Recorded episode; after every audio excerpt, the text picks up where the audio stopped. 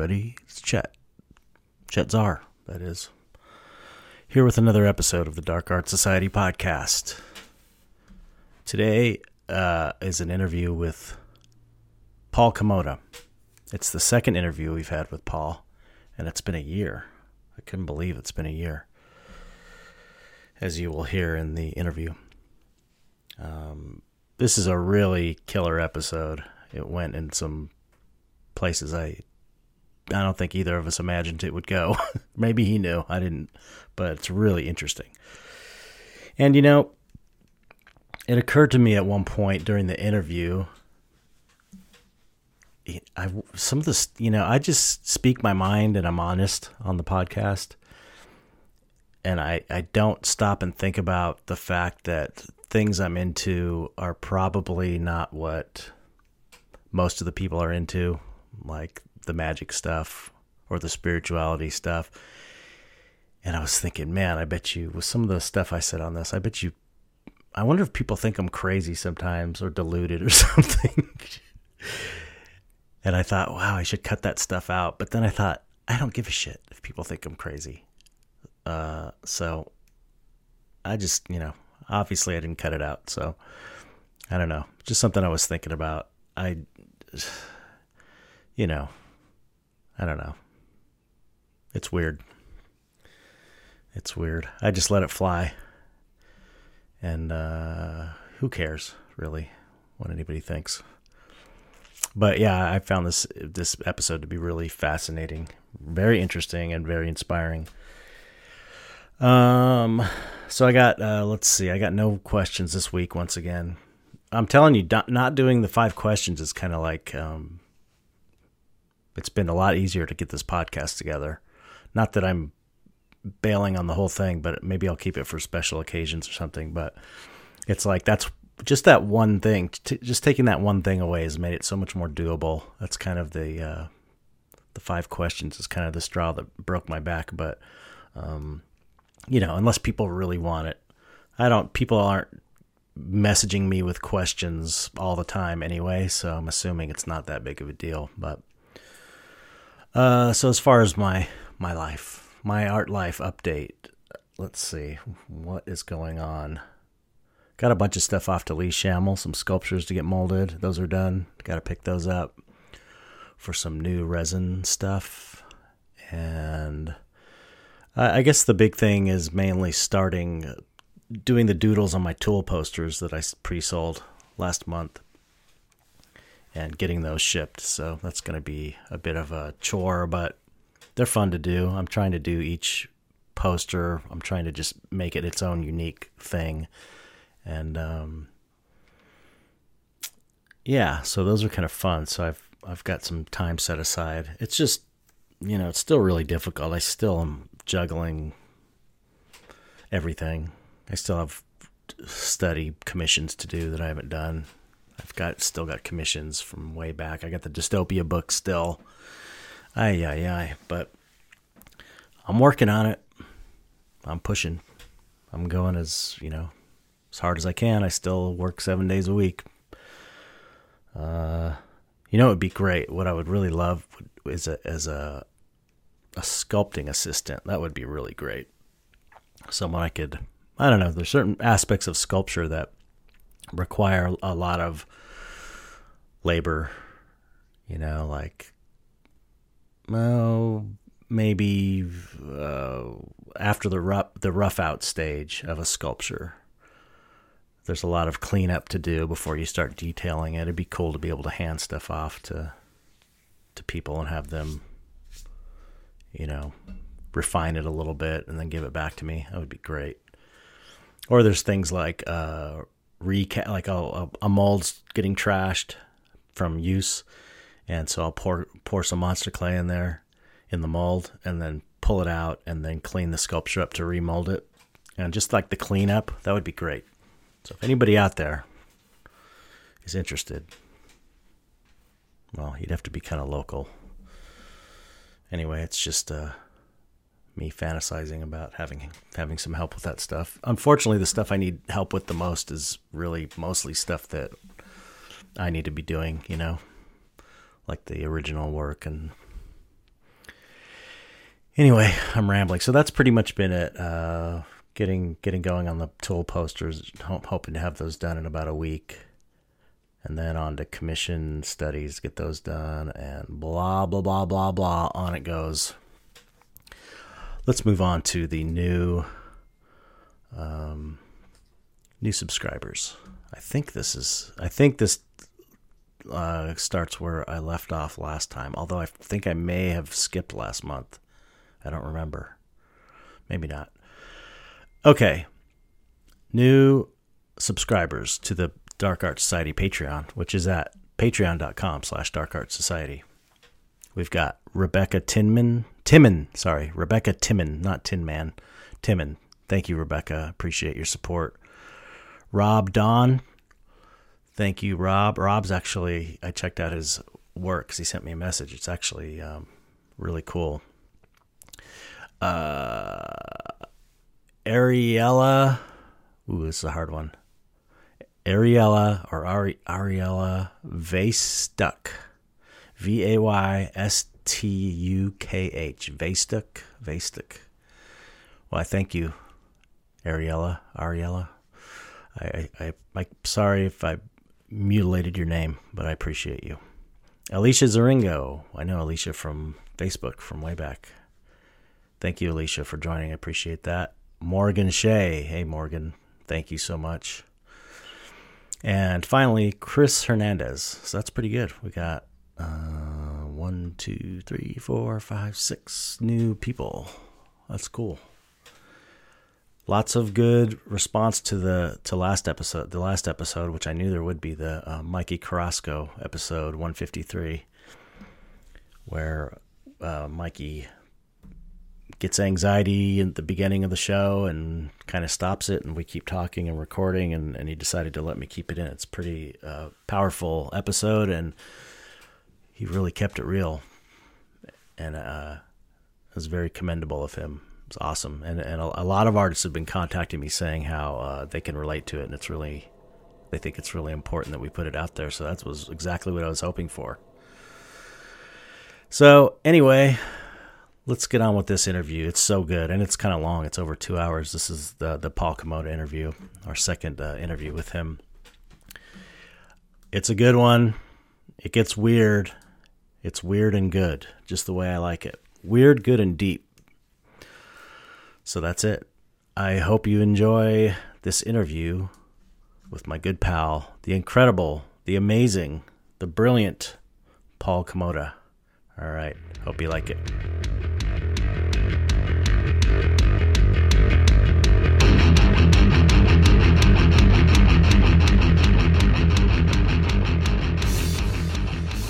Again, Paul. Uh, hey, Chad, how you doing, man? I'm good. Thank you for coming. Coming finally. It's been a year. I can't believe it's been a yeah, year. Yeah, a year. There we go again. I remember we were talking about this last time. we're saying time has compressed to the point where you miss something, and boom, there goes a year. Yeah, it's called old age. So I'm, I'm, glad you're using. glad you get it's that time compression that happens when you're. Yeah. You are you're in an advanced state of your life, but um, and, you know, I, I, just I just take it in stride more or less. But I'm I'm very grateful that you suggested this because things would have just gone on. I would have gotten caught up in whatever nonsense I'm involved in. Yeah, well, I it, I uh, it seemed like a good time to have you on because we've been talking about. I know we've talked about part two a couple times, having you on again, um, and it just seemed like yeah, yeah. A, a good time because you were selling some stuff online, and you know, it might help help a little promotion. So yeah, it was. It was interesting. I mean, I got some responses, but it was um, yeah, kind of um, kind of rough this time because it just seemed like people, most of the people I knew, were also going through a rough time mm. as well. Yeah, and it seemed to be. So I'd always get this kind of like, uh, you know, hey, I love that piece, but you know, you know that um, don't think I can afford it right now. I'm kind of strapped for cash. I had to make this big payment, and right. you know, and it's and it just seemed to be going around and around like that. So I was like, whoa, and I felt like I was on the I was playing the stock market or something like that. I was kind of waiting by my computer to see if something right. came in or, or a message came in, and oh, ooh, that's a potential customer, and then it's like, ooh, I guess not.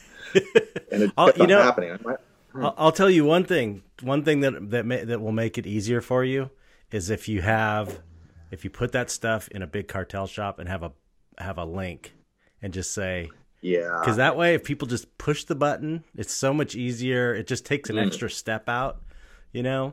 Yeah, So- to just have things just that are up there all the time. I know that's uh, that's what Stan does. and A couple of other people I know Yeah, it's- as well. So um, You got to make it easy as easy as possible for people to. yeah, I think there's something about too when you're saying uh, PM me for details that tends to kind of put people at bay a little Well, bit. Well, yeah, So- just you know, even we were talking, um, we were just talking about the last episode and the the whole ang- artist anxiety thing and being uh, Oh, yeah. uncomfortable talking, talk, be, being shy and uncomfortable talking to people. It's like, you know, when you when you say PM me, you might have someone that's shy like that who doesn't, you know, that's Yeah, I mean, I nervous was about talking uh, to you so- because you're like yeah, the I was so jittery about like when you'd see stuff that you wanted to buy in a magazine, like a sculpture or a dinosaur or something like that, and and you had to call them. you know, Right. so you actually had to pick up the phone Back in those call days, the artist to, to ask for prices and availability and all that stuff. And I was like, oh, that's love.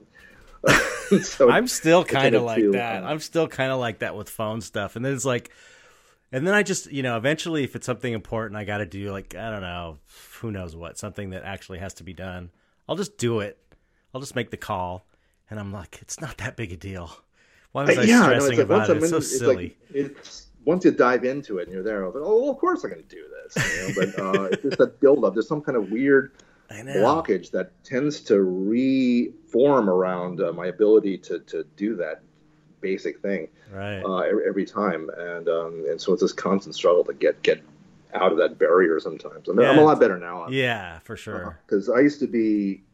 Oh, here's here's an interesting thing. Uh, my brother Kurt, he's been transferring all our family's old eight millimeter films that my dad took. Oh, excellent. Kids running around, and me doing stop motion animation with clay characters and with Muppet puppets and things. It's Yep. uh, it's such a trip seeing all this stuff. I literally have not seen most of this since I was in grade school. Well, back when you'd And- pull you'd pull the projector out to watch them, you know, and it was like a big Yeah, deal. Let's yeah, pull the yeah. Mm-hmm. projector out and put the put the sheet up or the screen up.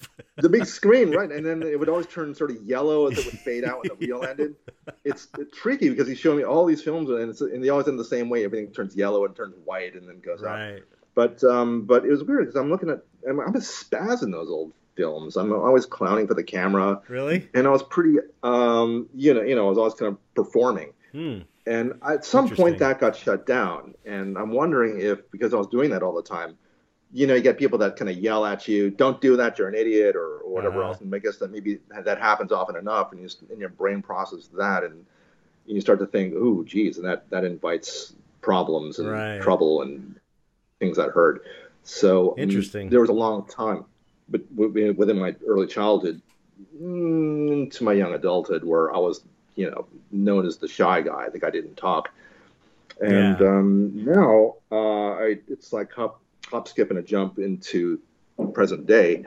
Uh, I've got my friends will always say, "Well, Paul, I mean, because you're so extroverted," and I'm like, "Um, really?" Yeah. Okay. exactly. So I, I'll just you know take that for what it is. But Right. um, it just shows that you, you do, out of necessity, learn to. I know, I know you've talked about this. Just out of necessity, you've learned to adapt and evolve and, and, and find ways to get around that block. Right. I. Yeah, well, so, you know, and, and it does it does start to happen as you get older too, like naturally. I think it kind of, you know, uh, it becomes a little easier. I don't know. There's a certain point where Yeah. you, you, you realize it's like I'm kind of old now. this is kind of Yeah, I silly. think this is, yeah, I, I know it happened for me on a lot of levels because I, I went past a certain age, and there's a, there's something in my head that said, "Paul, who gives a f- you know what people think or, or whatever? you, you know, you made it this far. Uh, Exactly. you just just say, you, you know, I mean, be cool, uh, and don't be an idiot, but you know, just just you know, don't let things bother you. You Right, just kind of right. just kind of say what you need to say about things. Well, so so have you been? I mean, it's what's what's happened in the last year? Uh, have you have you Um, worked on film uh, stuff? have yeah. you what have you been Uh, doing? yeah, I, I was. Uh, yeah, back got back into film in a big way for um, a little over a month. Ah. Um, End of uh, so it was on August and September. I was working at Spectral Motion oh wow! for a while. Oh, And, that's uh, right. yeah, That's actually- right. Yeah, Yeah, I I heard thought it, about yeah, I thought I'd be there for maybe a week. You know, I was working on some pretty cool stuff that uh, I'm not at liberty to talk about yet. Right. But um, it was I was like got, got the gig and I was like, yeah, this is kind of kind of what I should be doing. This is pretty neat. Yeah. Um, and then that led to a couple of other things in the same, um, uh, in, within the same time. And uh, for that little bit of time, it was fantastic.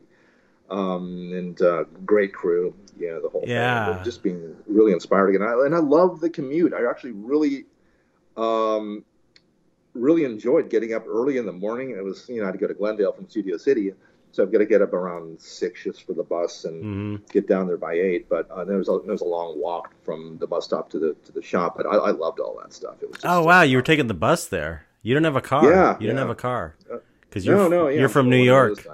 You're you're from New York and you don't drive. That's, uh, that's something I know partner got. well, now I mean now with uh, Uber has kind of changed everything. You ever Uber or anything?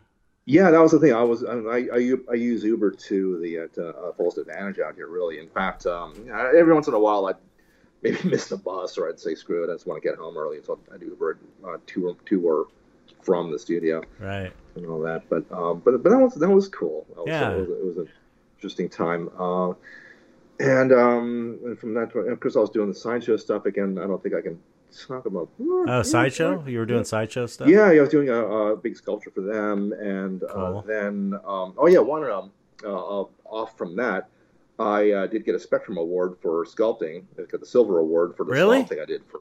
Yeah, yeah, for uh, uh, the Swamp Thing sideshow, uh, the sideshow sideshow Swamp Thing that I had done uh, the year previous. Wow! And, uh, so Congratulations! was I didn't know that. Yeah, my awesome. friends uh, Lee Moyer and uh, Benicia Charles facilitated that because again, getting back to the whole communication thing, they're a lot better at like hooking things up on, on that level than I would ever be. So Right.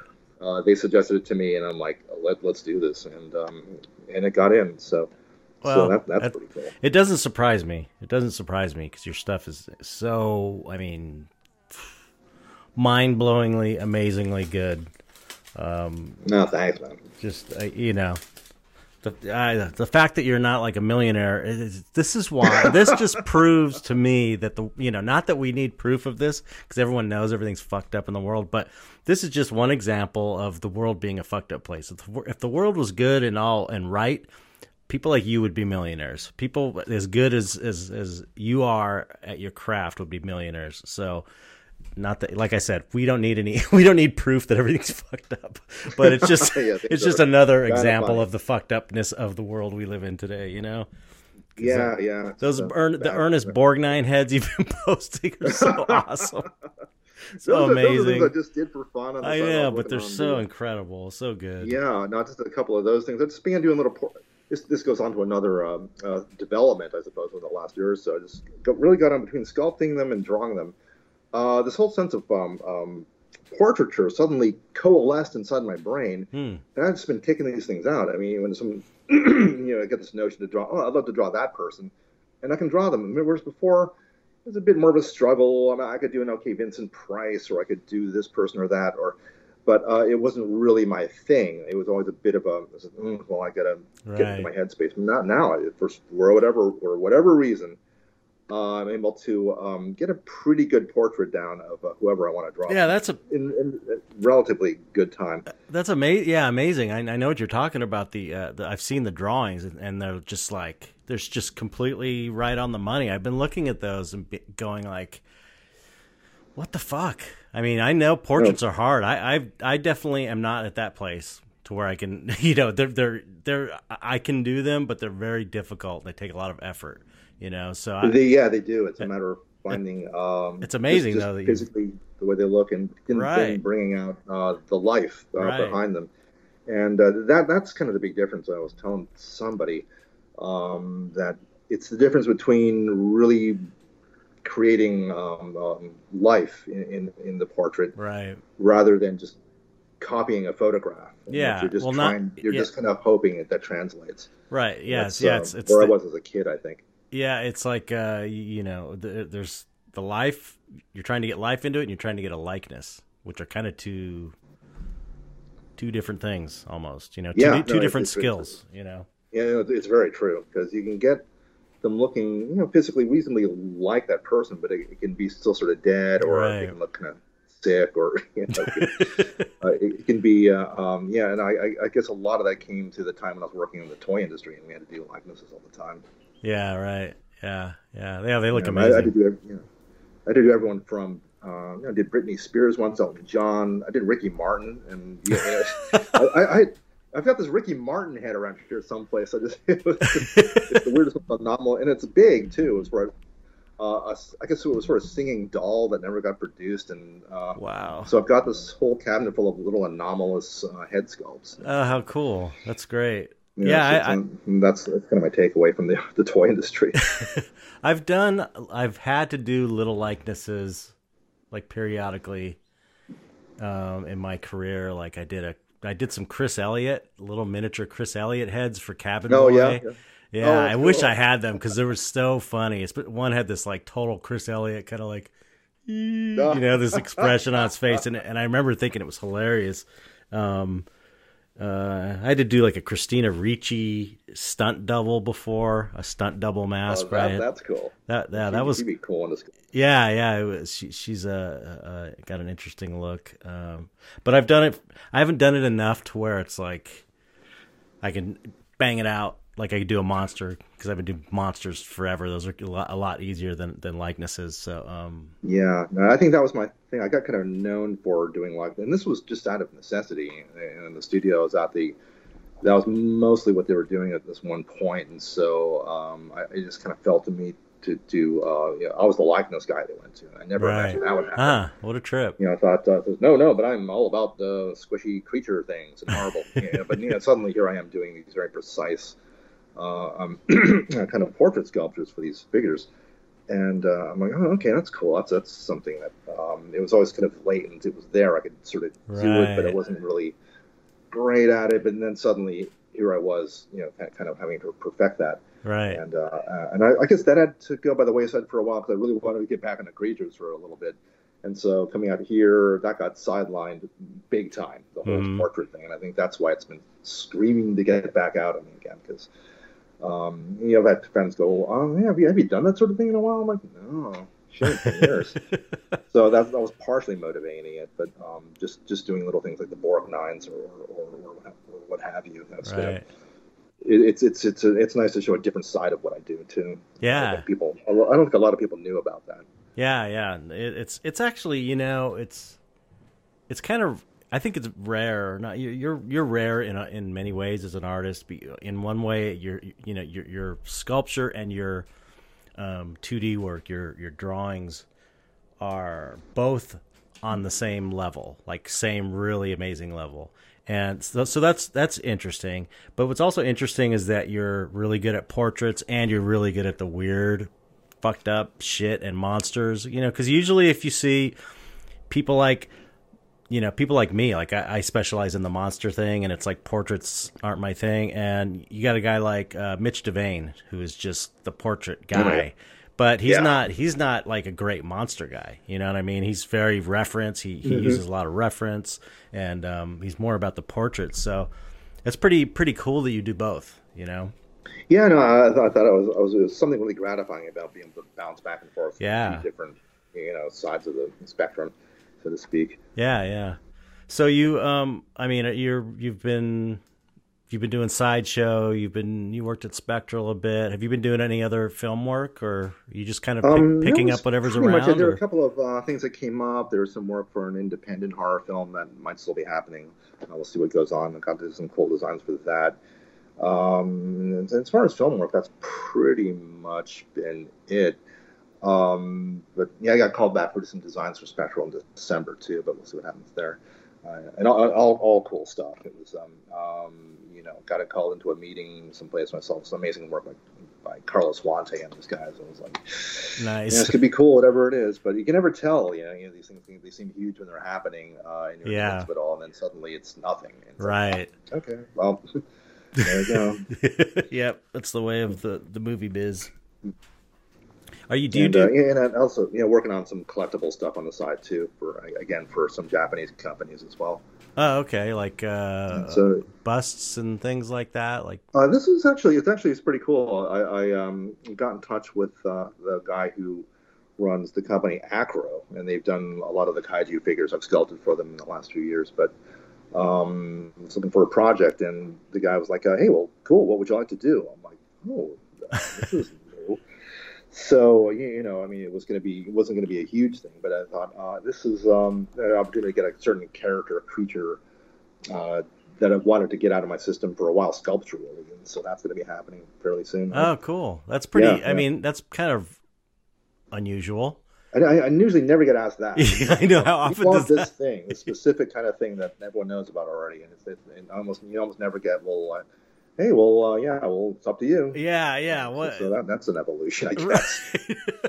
I mean, that's, hap- that's happened so so little in in uh, my film career. It's happened a couple times, but really, it's probably you know I could definitely count on one hand the times that he said just go go for it, do your thing. You know, Wow, Uh, that's pretty cool though.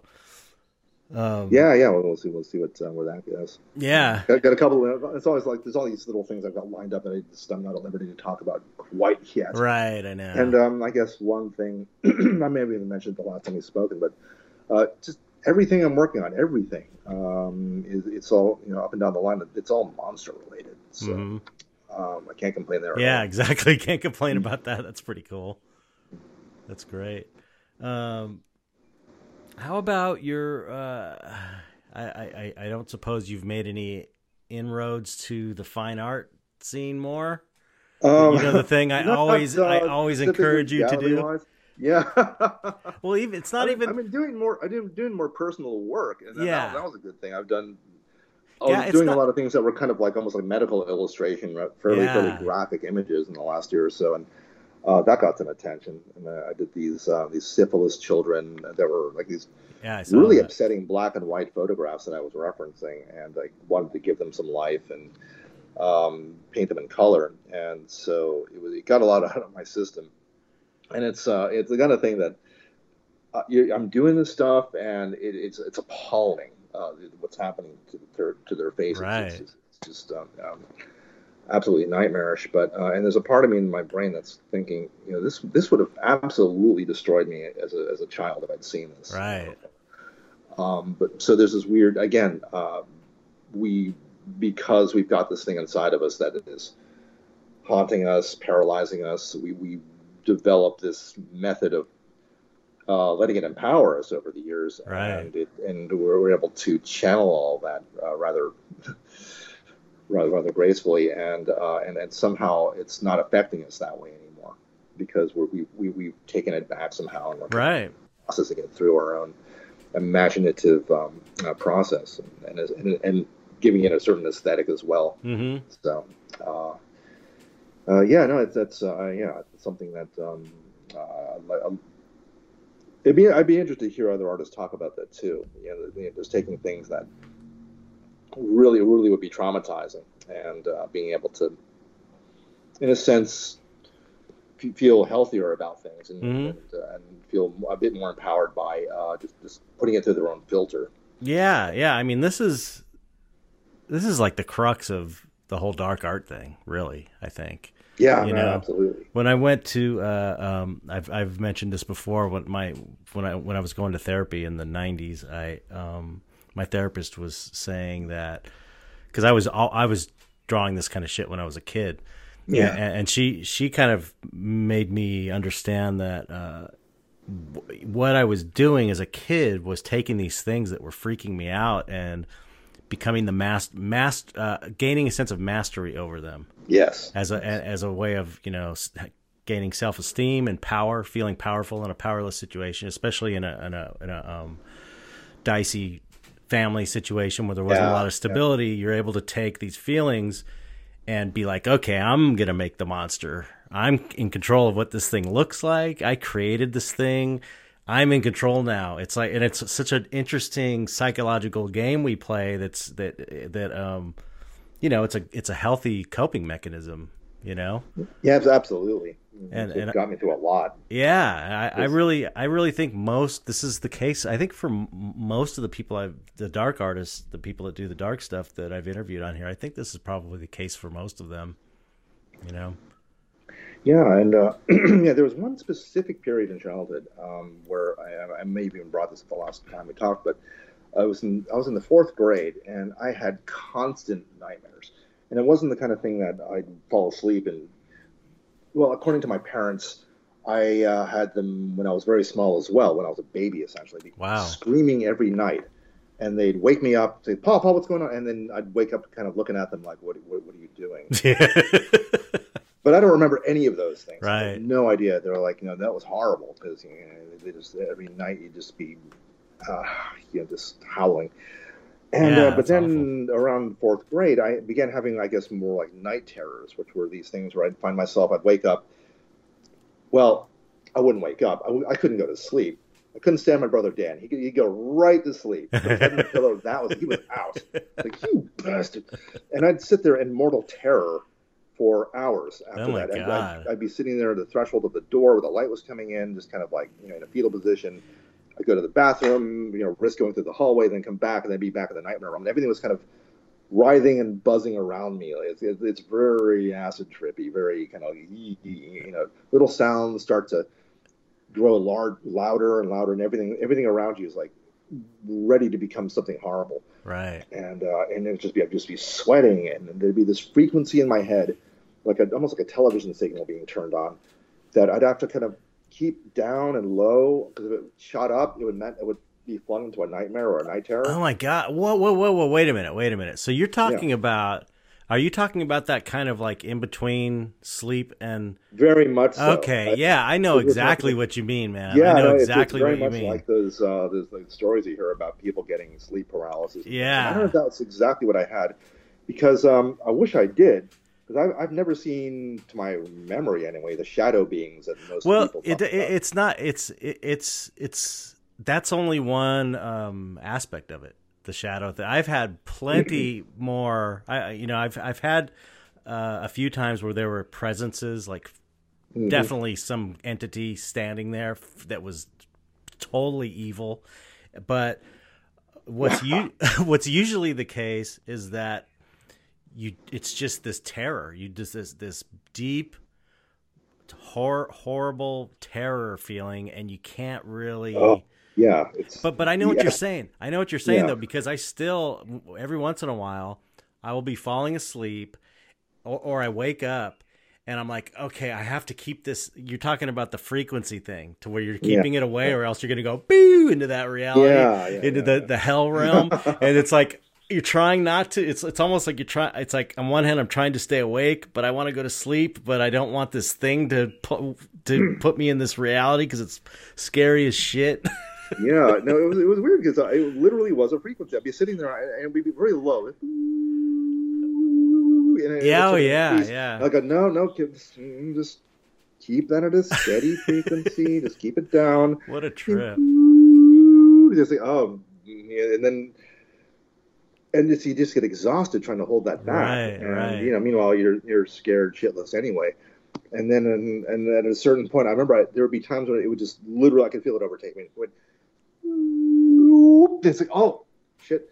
And then it would always, it wouldn't be a horror movie scenario I'd get locked into. I, I'd fall into a very normal, kind of like we're talking right now, or kind of like I'd be with my family someplace, I'm in, in broad daylight or something. And it would be this perfectly normal scenario until something stood out that was re- weird and unnatural. Yeah, And just by noticing that, it would turn into one of these. Ex- it would explode. Like there'd be this horrible, like a screeching sound, and I'd feel like I was electrocuted, and the whole world would just explode into chaos. oh my god, Shapes and colors and strobing lights, and then I'd wake up in a cold sweat, like, oh, oh God, my god. oh, you fucker. So- and That's- they they just come and go, and I'd live in terror of those things because they were so harrowing. Right. So- oh, God. wow. Did and uh, yeah, yeah. So um, do you that, did, that's so, did, I did always say that there never there was never anything classically horrific about any of these things. They were all very abstract. A lot, a lot of them dealt with sound and, uh, and and just weird things that were just horrible and terrible in the context of how I was experiencing that dream. Yeah, I sometimes I wonder if maybe um you know, maybe maybe maybe what you were experiencing was closer to the actual reality of the situation and the thing where you know, someone like me who would who would experience like an entity or a, you know, one time I had these little Mhm. the little 3-year-old toddler invisible toddlers scurrying around and laughing and maybe Oh my god. maybe Oh, maybe what I was doing on some level was was uh, wrapping it in in wrapping that feeling of chaos into something that I could relate it to, which were these little Mm, yeah. little monster kids or something. Whereas maybe you were experience it experiencing it in a more pure form. If that makes any sense, maybe I mean total conjecture. It's just Again, interesting all to this, think uh, about. um, an abstract feeling of terror. Yeah, yeah, yeah. Do, do you ever get that thing where the the best way I can describe it? I get this. I still get this. You know, sometimes when I when I wake up too early, or if I didn't get if I wake up in the middle of a dream, I get this buzz in my head that kind of goes, like just from time. Oh, do you ever do you ever get that thing? It's like I don't know if I ever had that specifically. it's That like neurons firing. It kind of goes.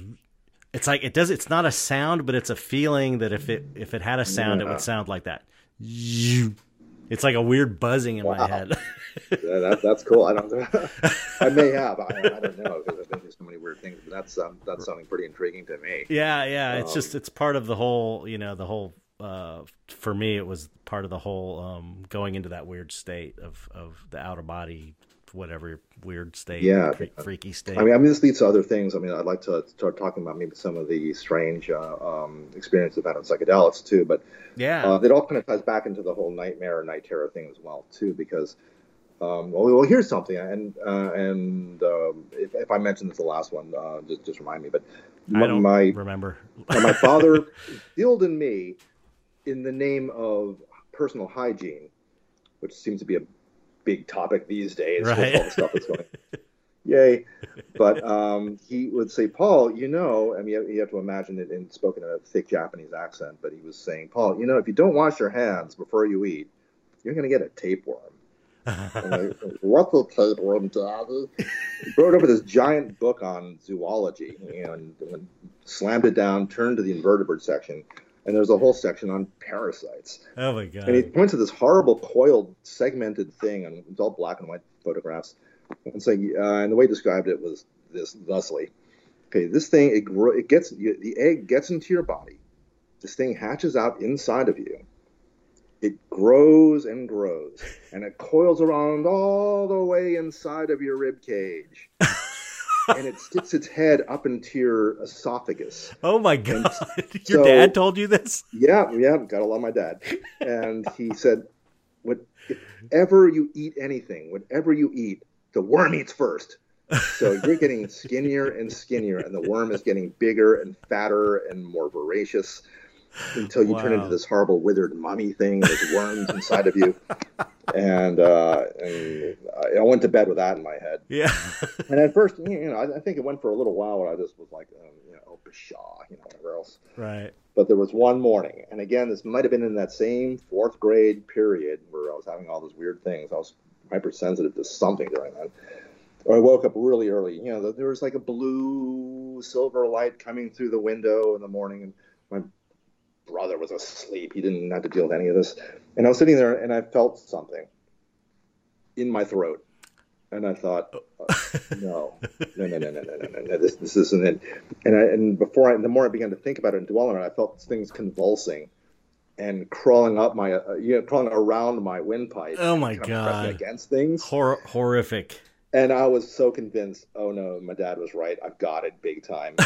And, you know, and again, that mortal terror just comes back here. It says, There's this thing living inside of me, and it's going to do all these horrible things. And Wow. Ugh. And I remember I finally worked up the courage to like, you know, I mean, I'm still a kid, but I'm work up the courage to go into my parents' room and go, "Dad, you know, I think I've got a tapeworm inside of me.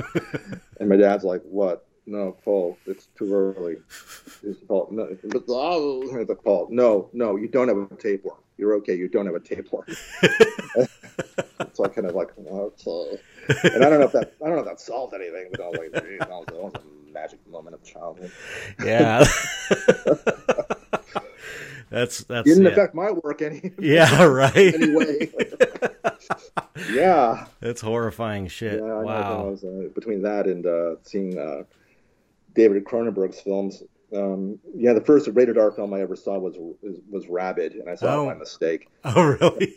Yeah, it was on a triple bill again. Uh, gotta thank my dad. He took us, me and my brothers, to a triple bill of 70s science fiction movies in the drive-in. It was um, um, The Island of Dr. Moreau, Futureworld. First movie on the uh, bill was listed as radio, no with no rating.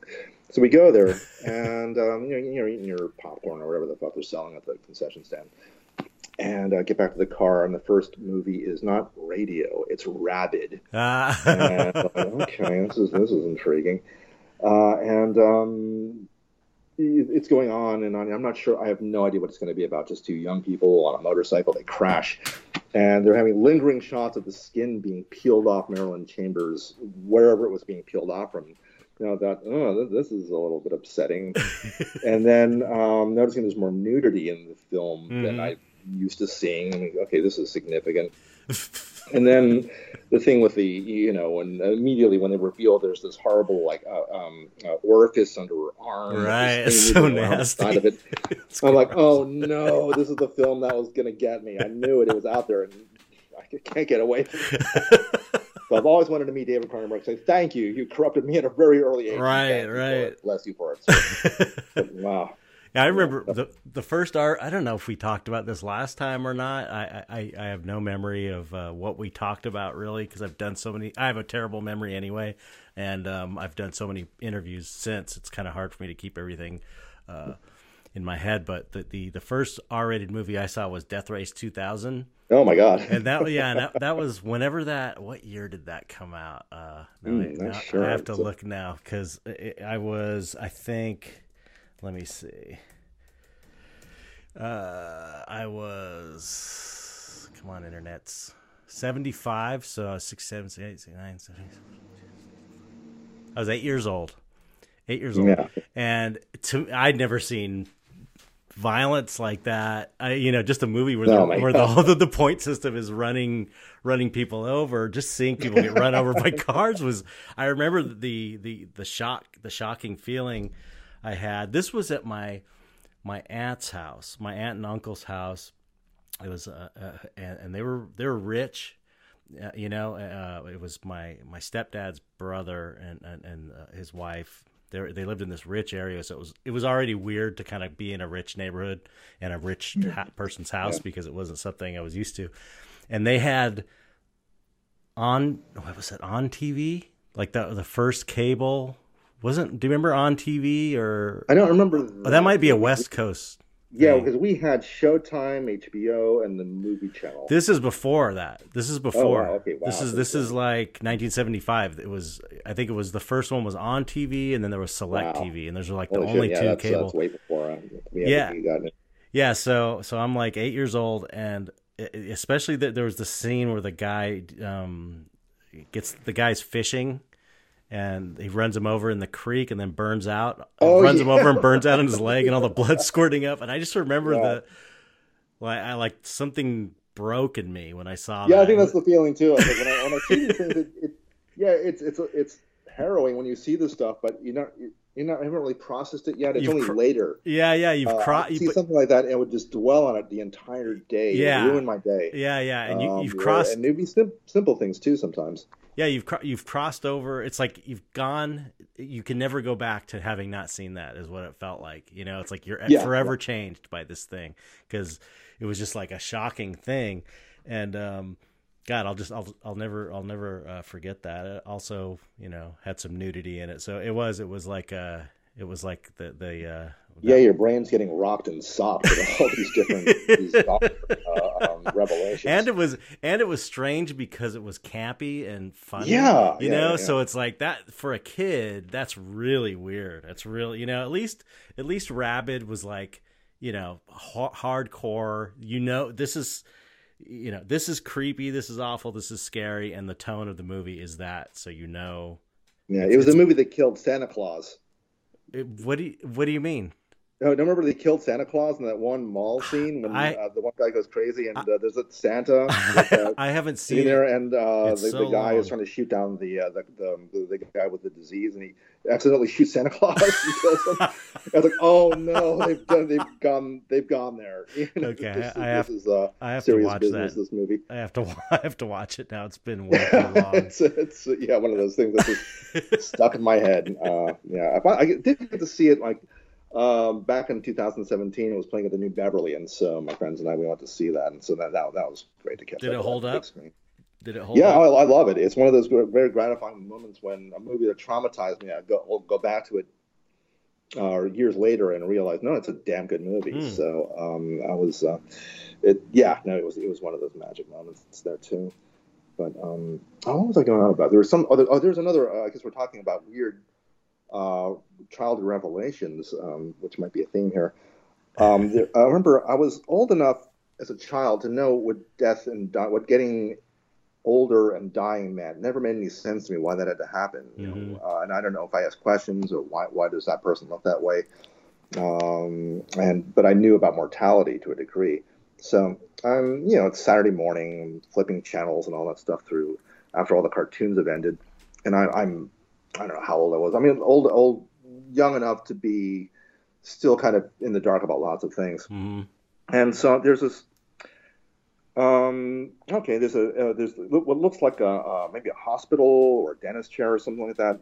Uh, a very old man, like ancient, walks into this room, uh, sits down in the chair, and a younger man, presumably uh, uh, some kind of uh, surgeon, doctor, something like that, comes in and um, sits down in front of the guy and starts like peeling off whole sections of this old man's face. Uh, the cheek uh, comes off in a hole, you know, it, it just sloughs off, and the forehead gets yanked off like some kind of horrible membrane. And the nose is getting wrenched off, and there's a young man underneath it all. And I'm thinking, they figured it out. They figured out how to stop aging. This, this is like the cure, and it- the old skin becomes like a cocoon, and you and they treat you in a way where the old skin has got to be you know torn away, and there's a young man underneath because you were rejuvenated, and you know, and that was what was in my head. And of course, what all that was was watching Dick Smith remove Dustin Hoffman's old age makeup from Little Big Man. and wow, that, That's amazing. I had no idea because they're laying whole sheets of old flesh onto a table, and I'm like, this is this is kind of disgusting but fascinating. oh, that's such a cool way of looking at that. That's yeah, so interesting. That's I, mean, I got to meet uh, uh, Dick Smith at Monsterpalooza uh, once or twice, but I, it, it wasn't there wasn't time to tell him Right. that story. But I wish I could you know?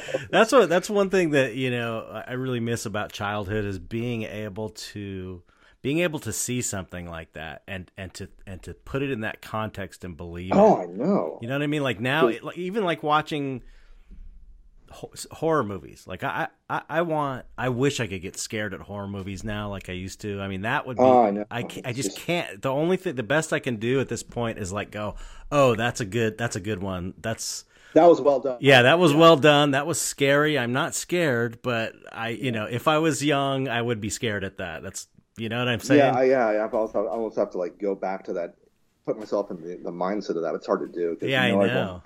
Now that we know everyone who does the stuff, Yeah. they're friends of ours, and says, uh, "Oh yeah, I know kicked ass with that, that that prosthetic thing over there. That's great." Right. Um, I'd love to sculpt it on that. You know, that thing, but, but I guess, I um, guess the yeah, it's the real fear is the the, the real fear experience as for adults is that um that sleep paralysis business you know that, that, that and that's not fun I almost I'm always jealous of people when they talk about it. And I opened up a bit of a comment thread on Facebook and uh, got some great people's get some great responses and all that. And I was like, damn it, I'd love I'd, oh, I'd love to see that. There's something about living where I am. Uh, I'm right by the 101. There's a lot of activity, and it just kind of precludes any kind of nightmarish experience for me, anyway. Um, so how is uh, that how I'm- is I'm- that what do you I'm, mean I'm almost jealous. what what what do you mean how how, is that uh affecting your the weirdness I, I guess there's, there's so much stimuli. I, I guess Oh. that, there, that there's no real sense that anything creepy can happen in this Hmm. room.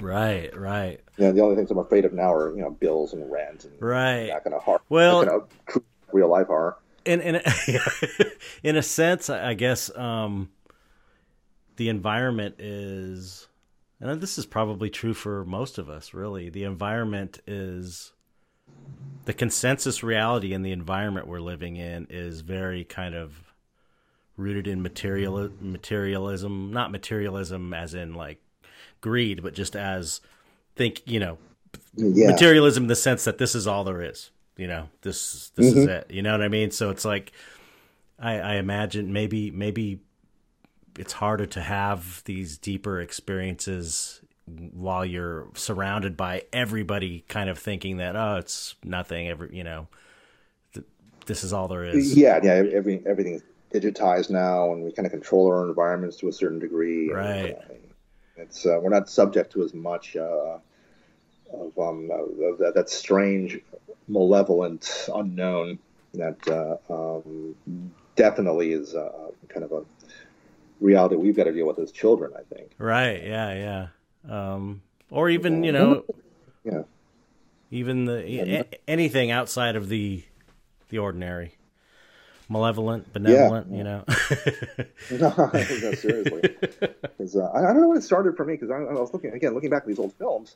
You know, I was a fairly you know carefree kid, and at that point, you know, I didn't have any notion of any of these other other realms or worlds or something or, or anything of that nature yet. I don't believe. Mm-hmm. Uh, but yeah, there's a certain point that that started, it, it led me to kind of where I am now because there's two, you know, there's several timelines happening here. There's a, you know, the, the, there's my professional timeline where I'm just, you know, doing the work and uh, getting known and doing what I have to do to um, um, uh, get my career processed and you know uh, uh put forward.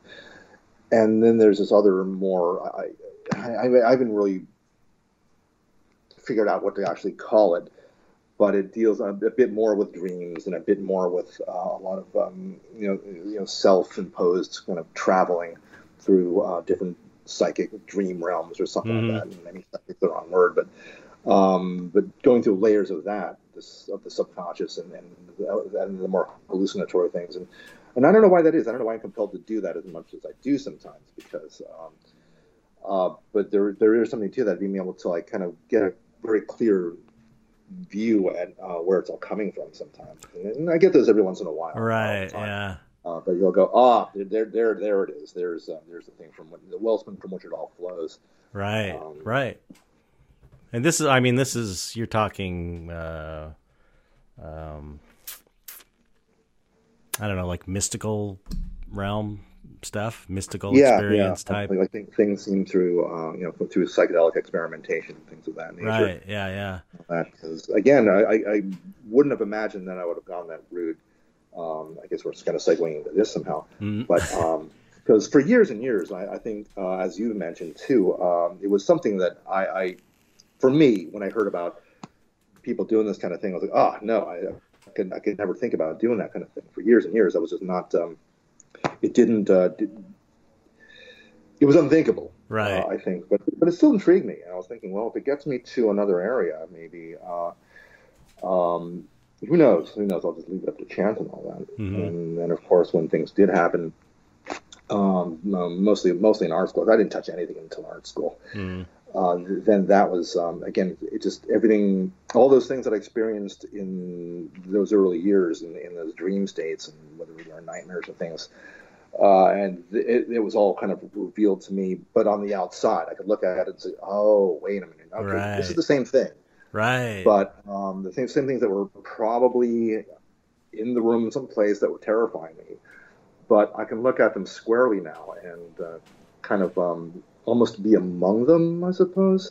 Right. Now I'm kind of like I can, I can see them. I'm kind of part of it now. So there, there was a sense of like, okay, cool. I'm part of a club or something. Well, but, I, uh, you know, that, that, that, that, that's uh, in a sense that I think, especially the more powerful psychedelics like um, DMT and stuff like that. In a sense, it it seems, especially you know, I have to say, especially DMT. Although I bet you could probably hit this point with um, I'm sure ayahuasca is the same way because I think it's 5-MeO DMTs and that stuff, but um, it's like it. At least my experience with with DMT, and it wasn't 5-MeO DMT. It was I forget the other kind of DMT. It's the, it's the one that the five MEO is the God the God experience DMT. Where Yeah, it's like I've boom, you go, you you realized you Yeah, you are God, and it's not exactly. it's beyond. You can't. It's not. You don't see anything. It's like not visual. The other DMT is basically where you go into like another. It feels like you're in another dimension, and you're just like, whoa, I'm in another dimension. But it what that felt like to me was it was taking my inner world and it was it was like it flipped the world around to where mostly our consciousness exists in this outside world that we call reality. And then you've got this inner world which is your mind and your subconscious and all this stuff. And what it seemed to do to me was flip it around to where the contents of my mind were outside of me and I was in it. Or or I was in, or I went inside my mind. You know what I mean? Like I was in my center of my head kind of looking around going whoa. But um so so I think that's that's kind of what the, what psychedelics do I think really is is sort yeah, of yeah, take take yeah, your subconscious yeah, no, and, and, that was my uh, feeling know. because it seemed to whenever I'd seen when, in the more visual experiences I've had, whether it's on acid or or, or, or psilocybin, it's always very. It seems like a um, uh, almost everything that appeals to me um, visually or tonally or, or, or, or just or even in auditory ways.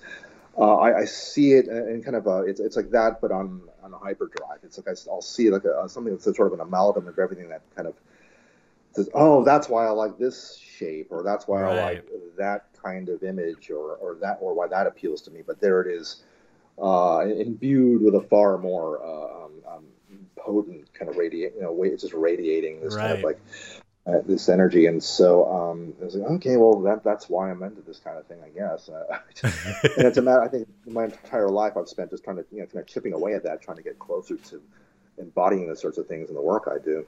right And, uh, yeah It's it's always a challenge because I'm always looking at stuff and going, oh, it's closer. right Ugh. all, all I can do is get closer. You know? I had you know I'll, the see, other I'll see it in other artists, obviously. Also. Right, I'll, I'll see right. something, uh, who- whoever it might be, and go, oh, they, they, they nailed they nailed a certain they got it aspect of yeah yeah But they but they're doing but they're doing it in their own way. That's their own filter they're putting over that same feeling. Mhm. And, uh, and I, I felt things that were very similar, but um, it's cobbled together from all the stuff that's in my head. So Right, it right. You would be expressing it maybe slightly differently, but you you you recognize the commonality, but it's it's still expressed in their own way. Uh, I had a dream. This is like two nights ago, I think, because I've been I've been trying to I've been doing a dream journal for a couple years now. Um, Oh, cool. I, I try to. Um, my dreams of late have been. I've either, been forgetting them or they're just a Yeah. routine. I'm like, oh, it's not worth writing down. It's weird. It's it's I, I it's part of this whole uh you know this ceremonial ceremonial magic thing I'm doing. This cl- these classes I've been taking. Yeah, yeah. And so, cool. It, it's part of that is you know you you know when you you do basically you do meditation every day. It's that's the the meat of it. And um Yeah, and you yeah. write I've down seriously getting into that lately. It's actually it was because of uh, your show on magic and meditation. I really took it seriously, oh cool and it's uh, it's helped immeasurably. I mean, Oh, it just, great. Every, every, um, and again, just helps me focus. You Oh, know, good. Get right to work, and um, and it, you know, otherwise I'd be meandering all day. right right So, um, not as sharp as I should be because I, you know, I've missed a lot of days. yeah yeah you, know as long as it's like it's like with anything it's like exercise you, you know if you skip Yeah, if you miss a day you just you just start back up but the dream thing the, the the the one of the the disciplines that you have to learn to, when you're doing that is you basically you meditate what if you do like a little ritual like an energy cleansing whatever you're doing you write it down in your book and then you've got a book for your dreams and then you write your dreams down because the idea is that your subconscious is in in some dreams your subconscious is trying to tell you something or kind of lead the way lead you on Mm. and so by and i haven't even gotten to this point yet but by by um once you start re- writing them down then you can start picking them apart and then you can go okay this is obviously because i saw this on tv today and it really doesn't have anything to do with anything. This is this kind of recurring theme i keep keeps coming up so i wonder and then you start thinking about it. And so it's like you you kind of teach yourself to interpret your dreams.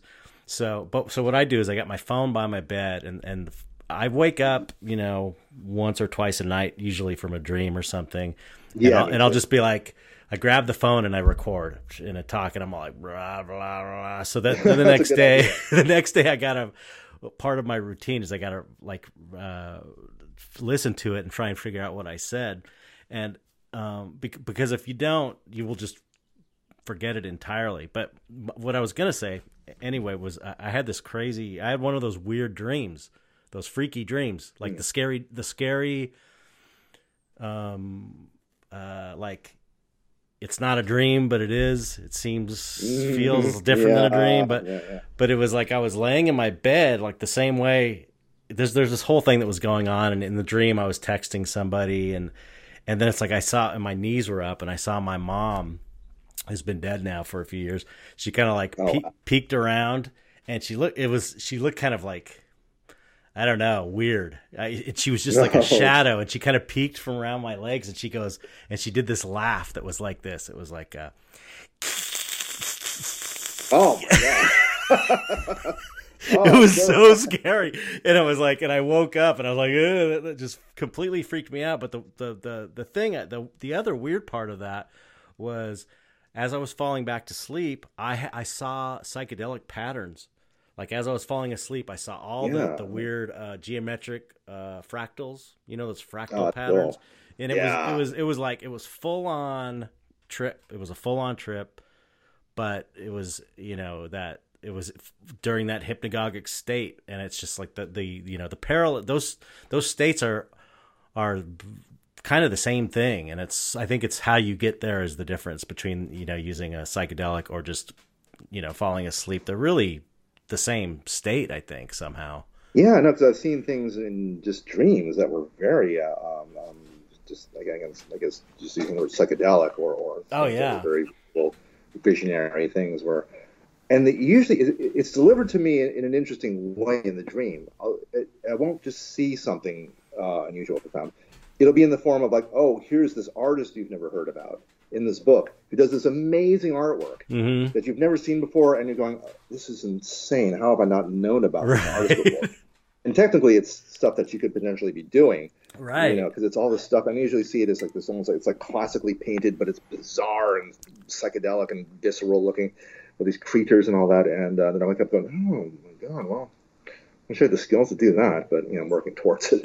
I, or, that's or, so... or, yeah. Oh no, it's just ahead. weird that you said that because last night one of the things I had was I was looking, I opened a book, and it was it was a painting and it was it was so amazing but it was like animated so it was like i was looking yeah. at a painting oh, wow. but it was moving and i didn't even stop to think oh this is an animated painting it was like this is yeah. amazing and what it was was like it was like a lighthouse over on one side on uh, and and the shoreline over on the other side and it was like the camera was going down oh, to where I could see beneath the surface. And so then it went under the water, and I could see where the uh, the uh, the ground continued into the water, and there was like a skeleton, like buried, you know, like mm-hmm. it was a mm-hmm. cross section of the dirt and oh man. all underwater was red coral. It was all red. Like the whole undersea floor was red like squiggly coral. And it was just painted yeah. really realistically. And i was like oh that's so amazing. I gotta do that. Or, or this guy that did that is who did this? You know it was exactly like what you're saying. So that's pretty weird.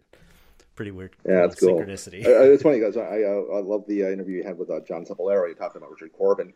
And yeah. uh, which reminds me again this will be brief but i had a dream back back in the 80s where I was watching. I remember my brother was in the Navy at the time, and sometimes he'd send me stuff like a VHS or something. And he sent me a V in the dream. He sent me a VHS of like someone had done an animated version of Richard Corben's Den, Neverwhere, and the animation was precise to the way his paintings looked. But moving. really. And I'm thinking, this is the most beautiful thing. Oh, this I've was a dream. Seen. This is a dream. This was a dream. I thought, oh, okay. oh my god, look at that! I remember this whole uh, the landscape of Neverwhere with this like blue dragon kind of like drifting over it and I was like, how the hell did they do this? and uh, and just being uh, just absolutely, yeah, it just it was profound how beautiful this thing was. And uh, and the funny thing was, I mean, we reached the point where that could be done. Right. Uh, precisely, they could take his style and do something looking very much like the way his paintings look.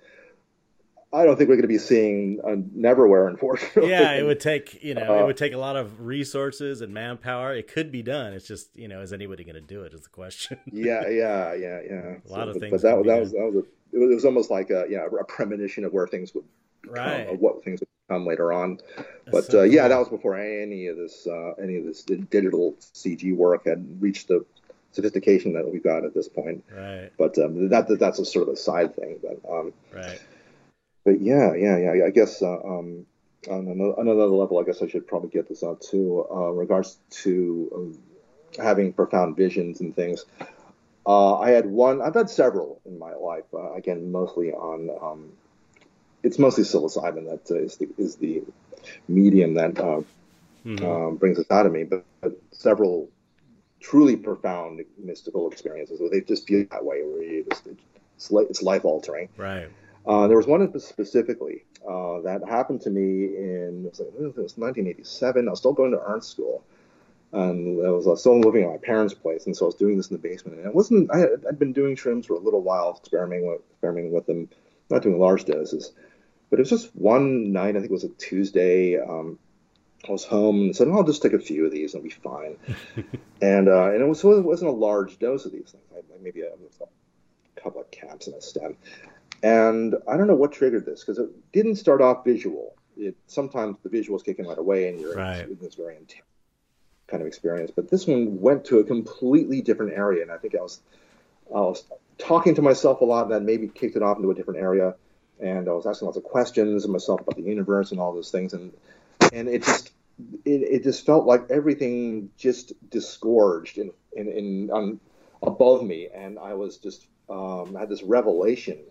It's the only way I can describe it. Just dropped on me of uh, of how uh, how things worked and how the what how everything what everything meant and and the meaning of life and right. all of that. It just seemed that way, and it was it, and it, visually it's something that I, I really wouldn't know how to where to start uh, to visualize this thing. I, I imagine someone of um, Alex Grey's ca- caliber could possibly. I'm not sure he has right already, but it was a again it was sort of a grid and almost like a fan, almost like peacock feathers of things just kind of growing up and up and up, and every eye or the star of these uh, these elements were, was a, was a kind of spirit or a soul of some kind. Wow! And it kind of represented everyone that I knew at the time, and I could see above those are the people that I knew that were older. The older generation was they were farther up, and you could see people down below that were uh, that were younger and that they were they were bright and luminescent, and uh, to the point where I was sobbing on the basement floor, wow. staring up into the ceiling, into this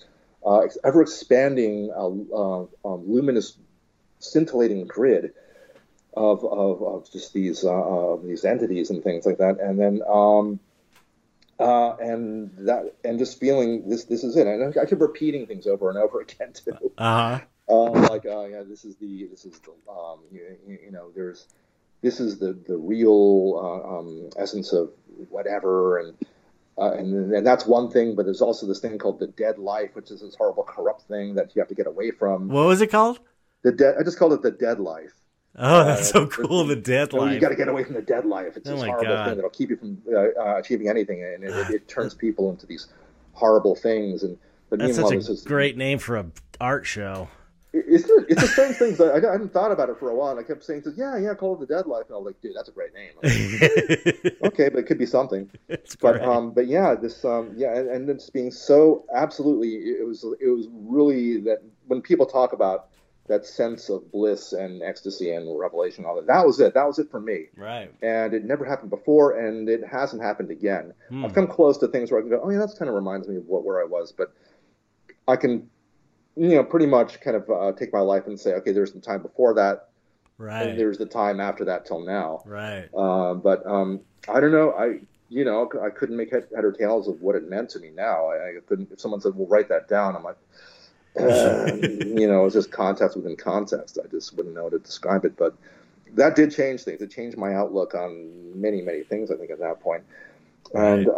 um, but the uh, the way it but here's the thing the way it wrapped up I was so in the, you know, you know things you know eventually because shrooms are shrooms and they let you off pretty smoothly mm-hmm. fairly quickly and but I was so uh, you know just just in this ecstasy state from getting having received all this that I'm gonna have a slice of apple strudel because uh, you know I, I, was a little bit hungry too so I went upstairs to the, to the refrigerator got this apple strudel out couldn't find a knife. You usually get a butter knife to uh, oh, cut this stuff with. I think you told me like this a jagged kind of.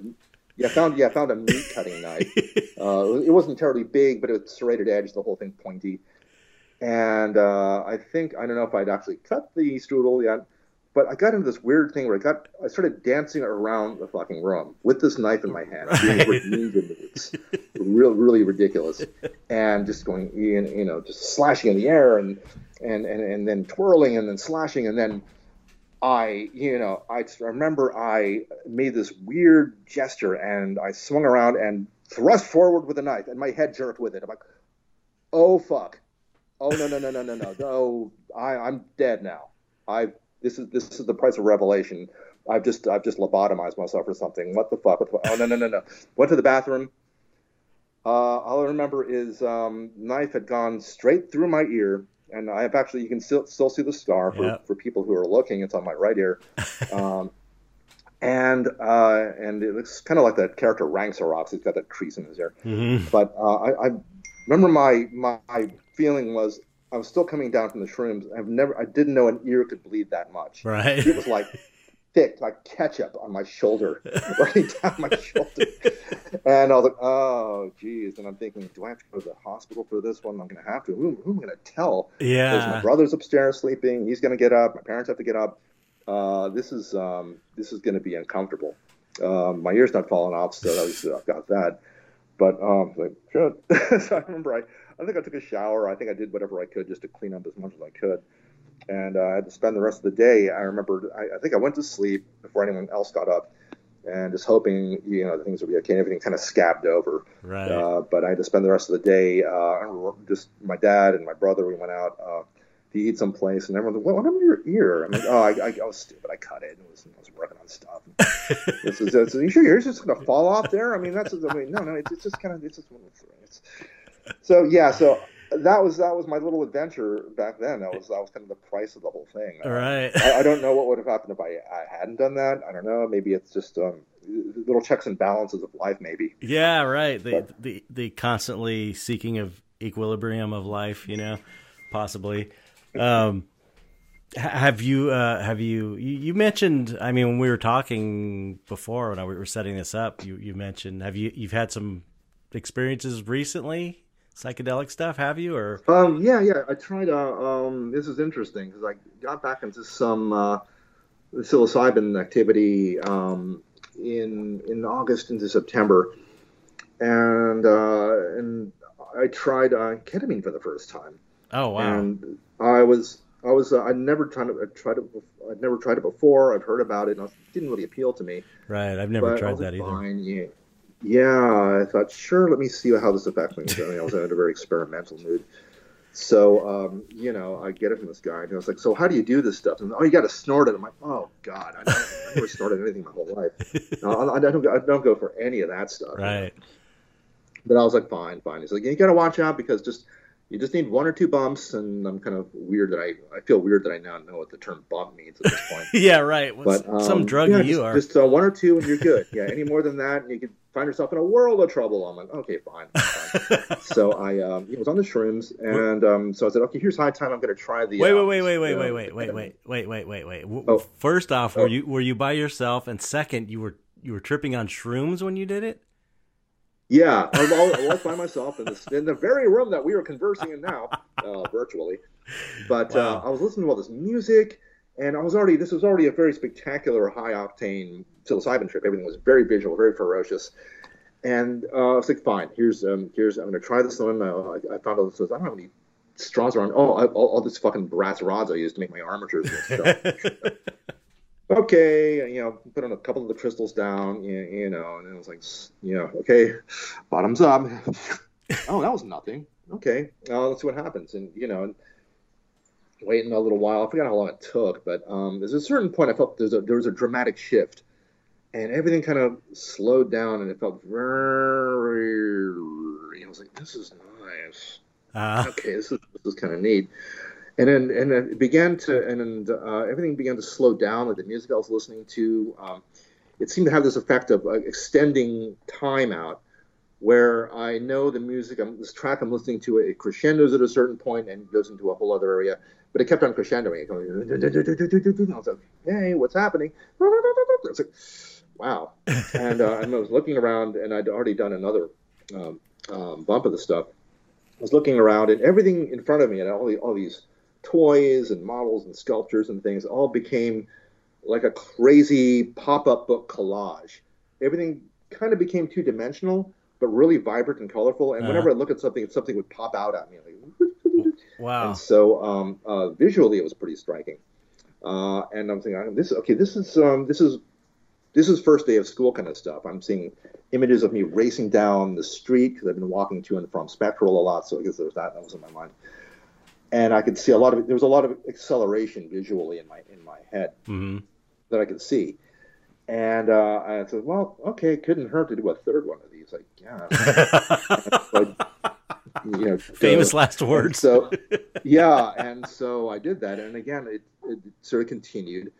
And there was a certain point I tried to get up off the chair, uh, maybe to drink some water or something like that, and I realized my center of balance had completely, utterly vanished, and I felt like I was either going to fly to the ceiling or or hurl forward and face plant right onto the floor Oh or my bash God. my teeth out onto the kitchen counter.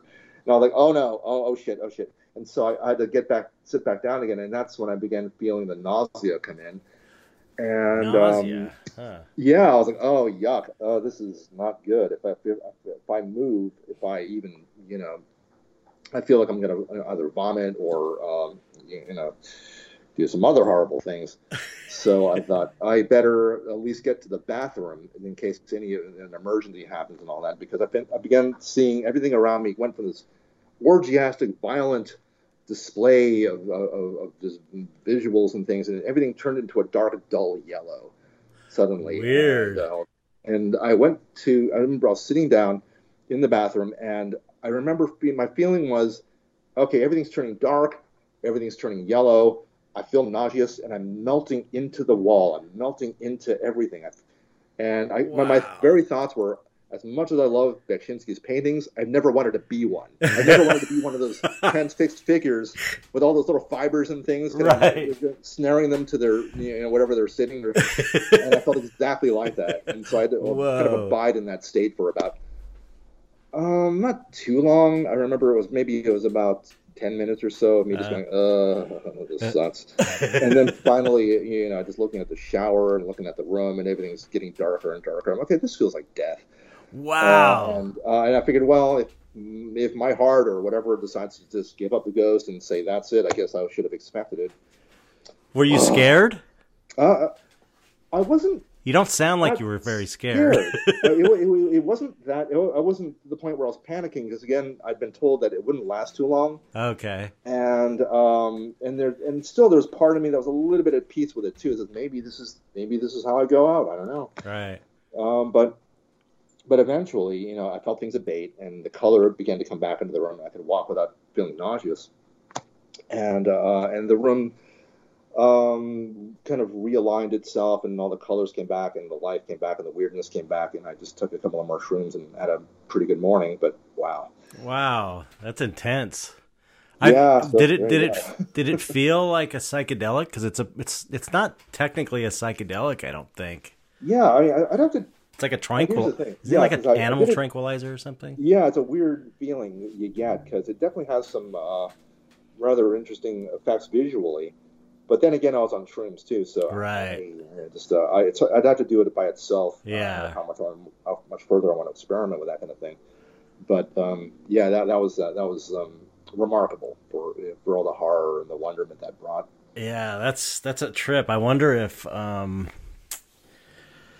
you know I've I've heard people I've heard a lot of stories about ketamine they talk about the K hole That was pretty much the classic K hole I fell into. yeah eh, From, from what I've heard, it was uh, uh, interesting. Um, coincidentally, the very next day, there's a podcast I listened to called "The uh, Skeptic's Guide to the Universe," where they were talking about near-death experiences, and apparently, uh, the one thing that people can equate to, uh, equated to most of a near-death experience, is the effect of ketamine. oh interesting Um, yeah, and uh, when people get into K holes and things, it's very much that sense of just everything kind of winding down and and, and, uh, finding yourself kind of transfixed in you know in a way.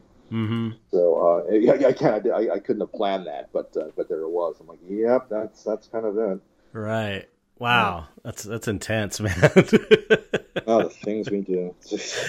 no, it's it's it's uh it's fascinating. It's fascinating. It's interesting that there, that, you know, there's uh, ecstasy is the same way to where it's it's it's not a technically a psychedelic, but it feels like a psychedelic. It's Yeah, it's, it's, a, I've, uh, it's an amphetamine, I believe. it's it's a, that's an interesting one. I've I've had profoundly beautiful experiences Right. on ecstasy. I've had those again those classic horror horror. Same, yeah, same. I've had a little both. bit too much, Yep. and uh, the depression it that comes in the wake of all that because it just sucks your brain out. All, all your happy happy juice gets depleted. Uh, is uh, fascinating because it's profoundly horrible. Uh, and I, I remember one time I just spent an entire week just looking out the window, going, "Oh my God, is this my life?" Wow, is- really? Yeah, and I had to write an interview, uh, you you know, describing my career and all that, and I, and I, I didn't need to do that because it all seemed horrible. I mean, it all seemed, you know, in my, my head just kind of recombobulated everything into it seemed kind of venal and tragic and terrible. And why'd you do this? And, Wow. Uh. not a good state of mind to be writing something. no, like not that. at all. I mean, this is all, and everything. And I remembered everything was weird fiction. It was like this weird bad dream version of what I'd been through. With all the studios I've been at. I Huh. was like, "I- that was never that way. I never. That was never. That wasn't on that street. Um, but uh, my head insisted that this was the way it really. This was the truth. This was the way it really was. Wow. And uh, and so I had to dwell dwell on that uh, grossness for uh, about a week. And then at a certain point, it lit, it kind of it broke like a fever one day. I remember one day I was sitting there in bed and like, oh, there it goes. Okay. Oh wow, what a trip. Yeah, yeah, yeah. So I definitely taught me a lesson to go back to that stuff for a while. But on, um, but on the plus side, the first time I'd taken that stuff, it was uh, it was beautiful. I, I didn't expect it. I, it was um, I'd heard a lot about it. I, I knew a lot of friends that did it, and I was like, Ooh, I don't know if I want to be like that. I, I didn't trust anything that made me happy. I never really didn't. didn't trust And, anything uh, that made you love everybody. yeah, yeah. And so uh, I remember this was still living in Woodland Hills and just sitting there waiting for this to kick in. It was half an hour, marking it. Oh, okay, here's something. Half an hour passed, and oh boy, oh, okay, this is interesting. I like it. Um, sure. I don't know why people seem seem say it's the end all be all. Uh, what a bunch of lightweights. It's uh, it's uh, oh my god, holy shit. Oh, and I had to sit down. like, okay, again. Oh, all right. This is this is pretty amazing. And it just felt like I was in very good hands suddenly. It was, it was a very womb-like, cocoon-like feeling right. uh, with this expansiveness. And, and again, yes, you do. On, on, I guess the best thing I could say about that experience, it made me. Uh, I was going through all my photographs and all that stuff, and all the people that I met, and all that, and thinking, and it just gave me this profound sense of appreciation for everything that had happened and a sense of gratefulness. And so that was, uh, so I guess that's the good good thing that can come out of that kind of experience. Oh yeah, yeah. I mean, I could see how they're experimenting with um, people who have PTSD. Uh, Oh, yeah. that's it's it totally makes sense. It totally. Yeah, I think makes if you're in a sense. controlled environment, Yeah. you know, so don't take too much, but Yeah, yeah, um, yeah. yeah, I think that could really uh, uh, turn things around for people, just Yeah. speaking. Yeah, I think the you know I think the whole uh, you know the the all all the all the the, the the the research that's being done now with psychedelics to treat mental illness is really going to be important. You know, I think it's really Yeah, no, I think it's really inspiring to know that it's finally being you know looked at seriously. yeah. Because I, you know, I guess we both grew up in a time when it was there was such a stigma. Oh, um, yeah. against all these things. Yeah, Yeah, yeah, it, affect- it affected me for so long. Where I was like, someone right. mentioned something like LSD, I'm like, oh, you know, Yeah. it's some, this electrical revulsion.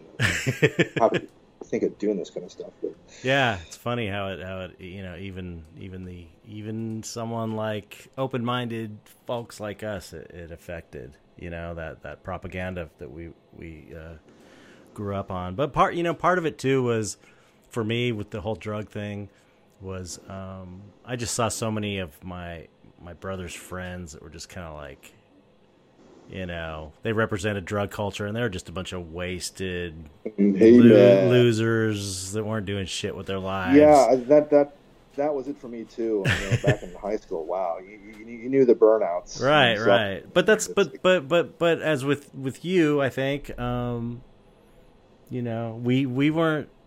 I don't think anything that I mean. I I'm assuming it's like this for you. It sounds like it was like this for you, but for me, it was it was always. Um, it was not like I'm trying to escape my current reality. It's more like I was I was experimenting to try and expand my consciousness. I was trying Yeah. to go. I was trying to go the other way.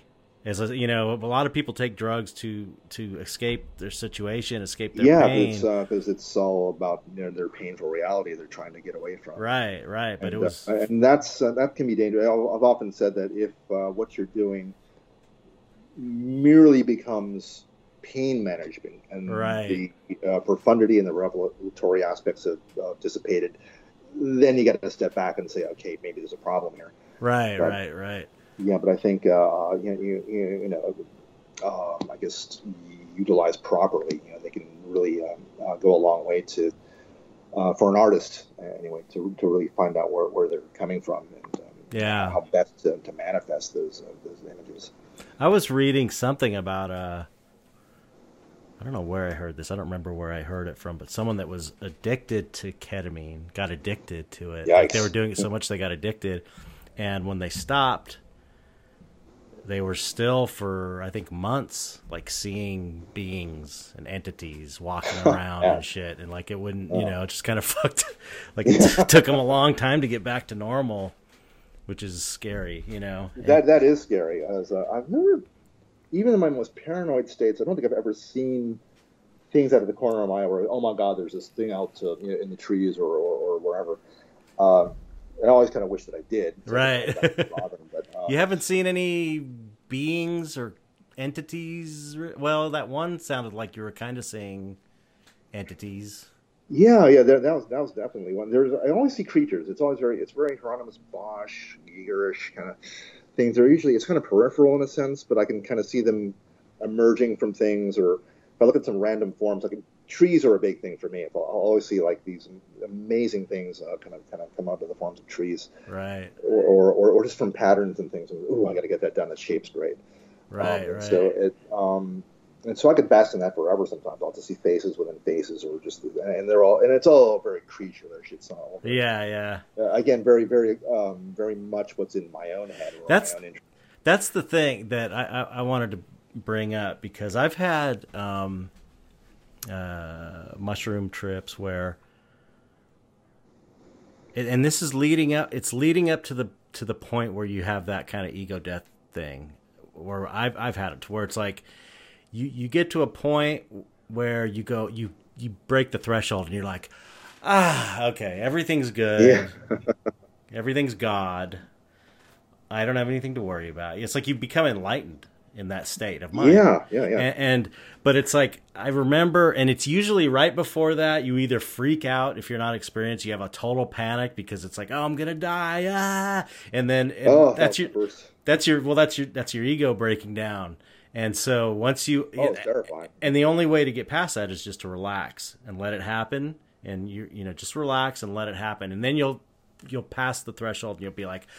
Ah, everything. Why was I afraid? That was ridiculous yeah, to be oh God, afraid that was my first acid trip. It was, uh, but uh, but, but let, let me finish real quick and then you can tell me Yeah, but um as that was i remember one time specifically and this has happened many times but one time specifically i, I was uh had my eyes closed because after a certain point all my trips I, I did eyes closed lights off terence mckenna style you know Yeah. don't don't don't get distracted by all the, the stuff that's going on outside and Mm-hmm. um and i was seeing just this wall of undulating Gigery skulls and tentacles that were greens and purples, like electric Oh, greens and purples, and just like uh, you know, you know what I'm talking about, just that weird. Oh, yeah, yeah. And and I was like, you know, and I wasn't scared of it because I um I had enough experience, and I could understand if someone saw that that wasn't prepared, it would be like terrifying, like this wall Mm. of evil. But I was like, oh, this is this is my personality being broken down. This is my ego being broken down. These are all the things I kind of love, you know, that I think are cool looking, and it's and it's sort of reflecting it back to me as it as it dies off, so that I can get past it and get to my true self, which is the you know the enlightened self, the the real self, the the self without the fear and and you know that without the persona, without the ego. Um, but uh, yeah, I just thought that was. I, Wow. I you know I st- stopped and I was like, this is too much like something I would be into to just be random. it's not scaring me. It's actually so it's like, oh, that's Cool. me. That's me breaking down. I get it. You know, But anyway, what, what were you saying with your first? no, I was just saying, like uh, we're talking about uh, when things that first time things break down, and it was my first acid trip. And again, it was this was uh, still going to uh, to art school, and a friend of mine just uh, again uh, he'd been doing it for a little while, and just hey, hey, I got this uh, hit of acid, and it was like uh, at the time I was like, oh, sure, um, and so we went to his place and.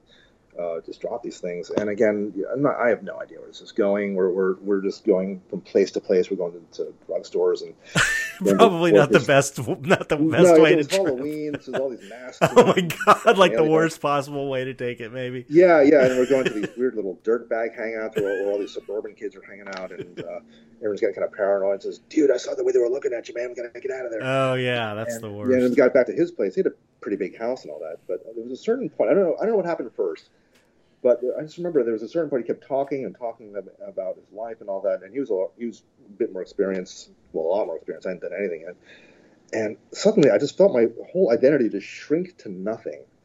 And I thought, what am I? I, I I've done nothing. I, I I have not lived. I am such a uh, uh, an insignificant little scrap of nothing.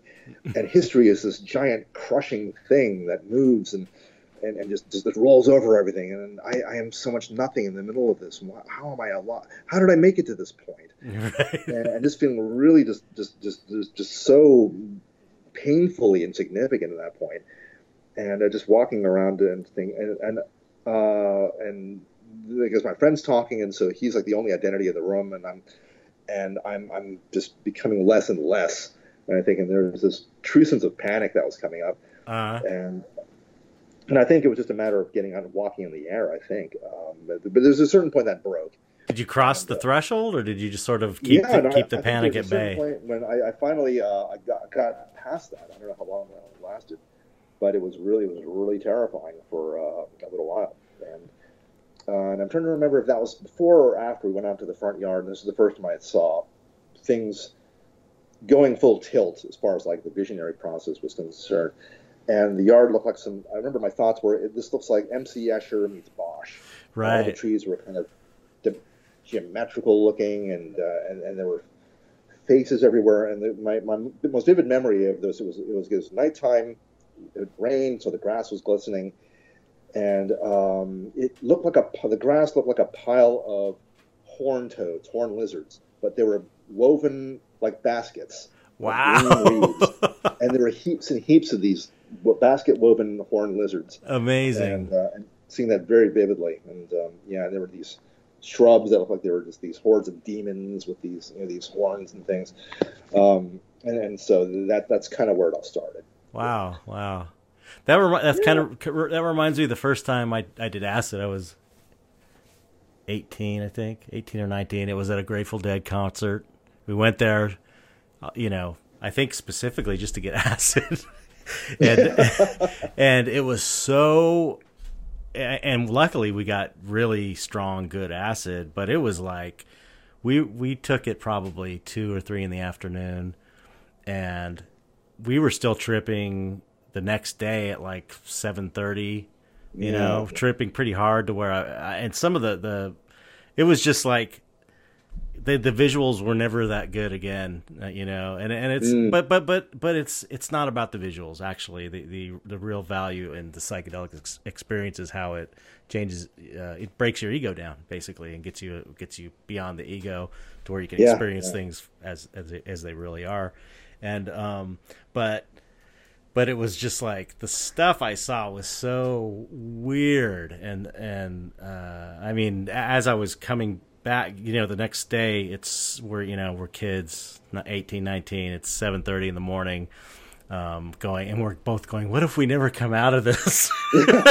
That, that was a kind of a terrifying thought but I remember seeing on the wall because I, I was in this it was in my uh, garage which was my parents garage was converted into a, a music studio and it was all carpeted no windows so it was basically pitch black and i could see i was watching on the wall and it was like a hand drawn animation. It didn't look cg it looked like kind of hand drawn and it was um, a grim reaper on a skeleton horse running like like uh, running over a hill. But the but the the grim the horse and the grim reaper were s- s- in the center of the shot.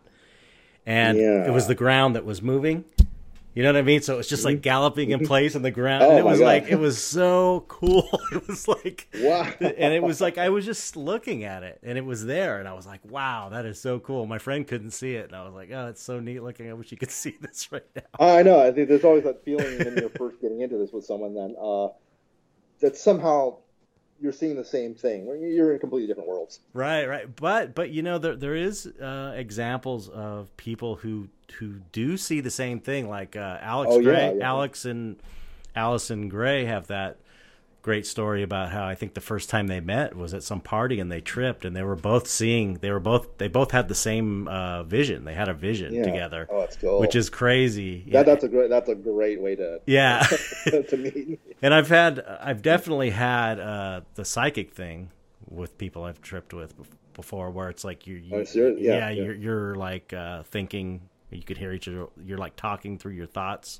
I've had that happen before, That's cool. which is yeah, I don't think I've had that specifically, but Yeah, yeah, and and the other, you know, the other weird. This is so it doesn't make sense. It doesn't make sense for the model of reality that we have. Is that when you trip, sometimes you one of the things it does aside from all the other stuff is it it lo- it's like it, it makes the synchron everything lines up and the synchronicities happen like and that that shouldn't something you're taking how can that affect your environment like that? And, you're- and it but it does you know i i like i this one trip i did with um, a friend of mine th- three other friends it was a, a friend and his girlfriend and then me and this other guy. And we we started at one part of san pedro and we started tripping and then they went off and did their the guy and the girl went off and did their thing and me and the guy started walking in the opposite direction just randomly. And then at the end of the trip as we're coming down we're, we're all the way across town like way far away from where we were. And then this bus pulls up and then my friend my other friend and his girlfriend get out. Like we're walking by the Oh, bus wow. stop and then they get out of the bus. I mean what are it's impossible.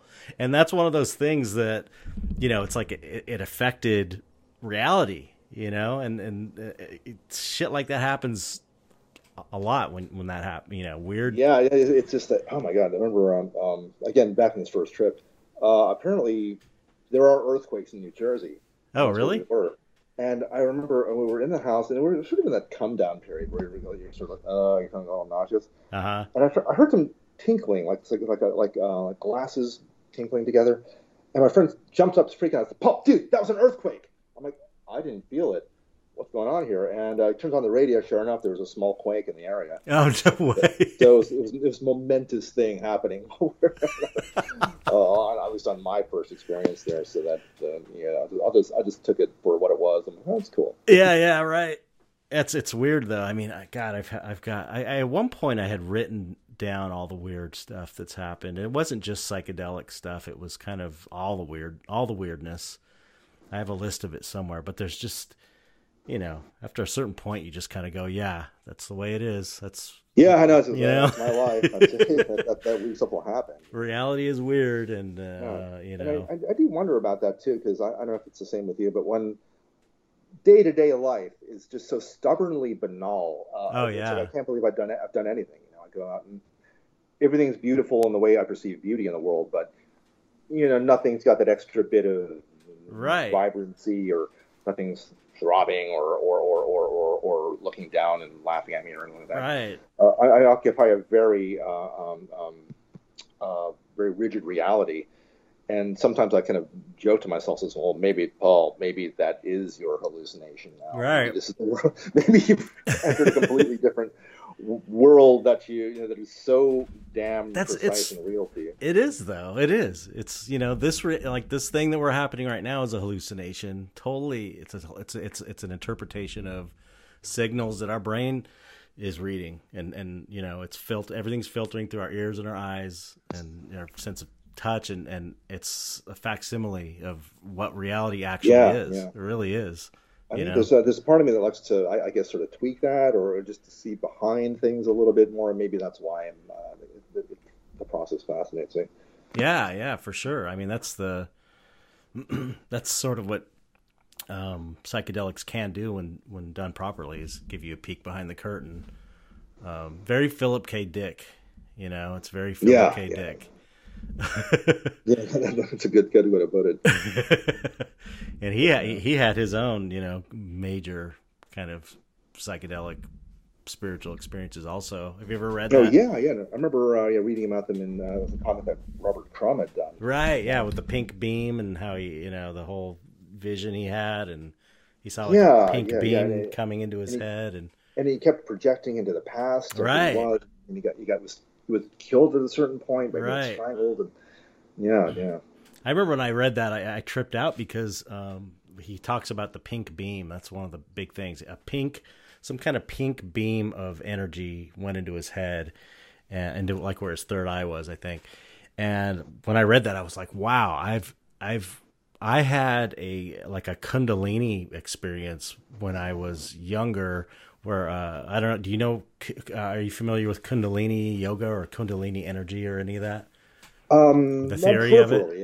Yeah, yeah, Yeah. not not to the point where I could describe it, but I know it's yeah it's it's like it's called like, i think it's serpent energy it's it's a it's a theory that um, your life force energy is um, kind of like a coiled snake in the base of your spine and and you can do certain kinds of meditation and um, re- release the energy and people who practice kundalini yoga they are able to release that energy and then they circulate it throughout their body. That's like the practice of of, of it, from my understanding.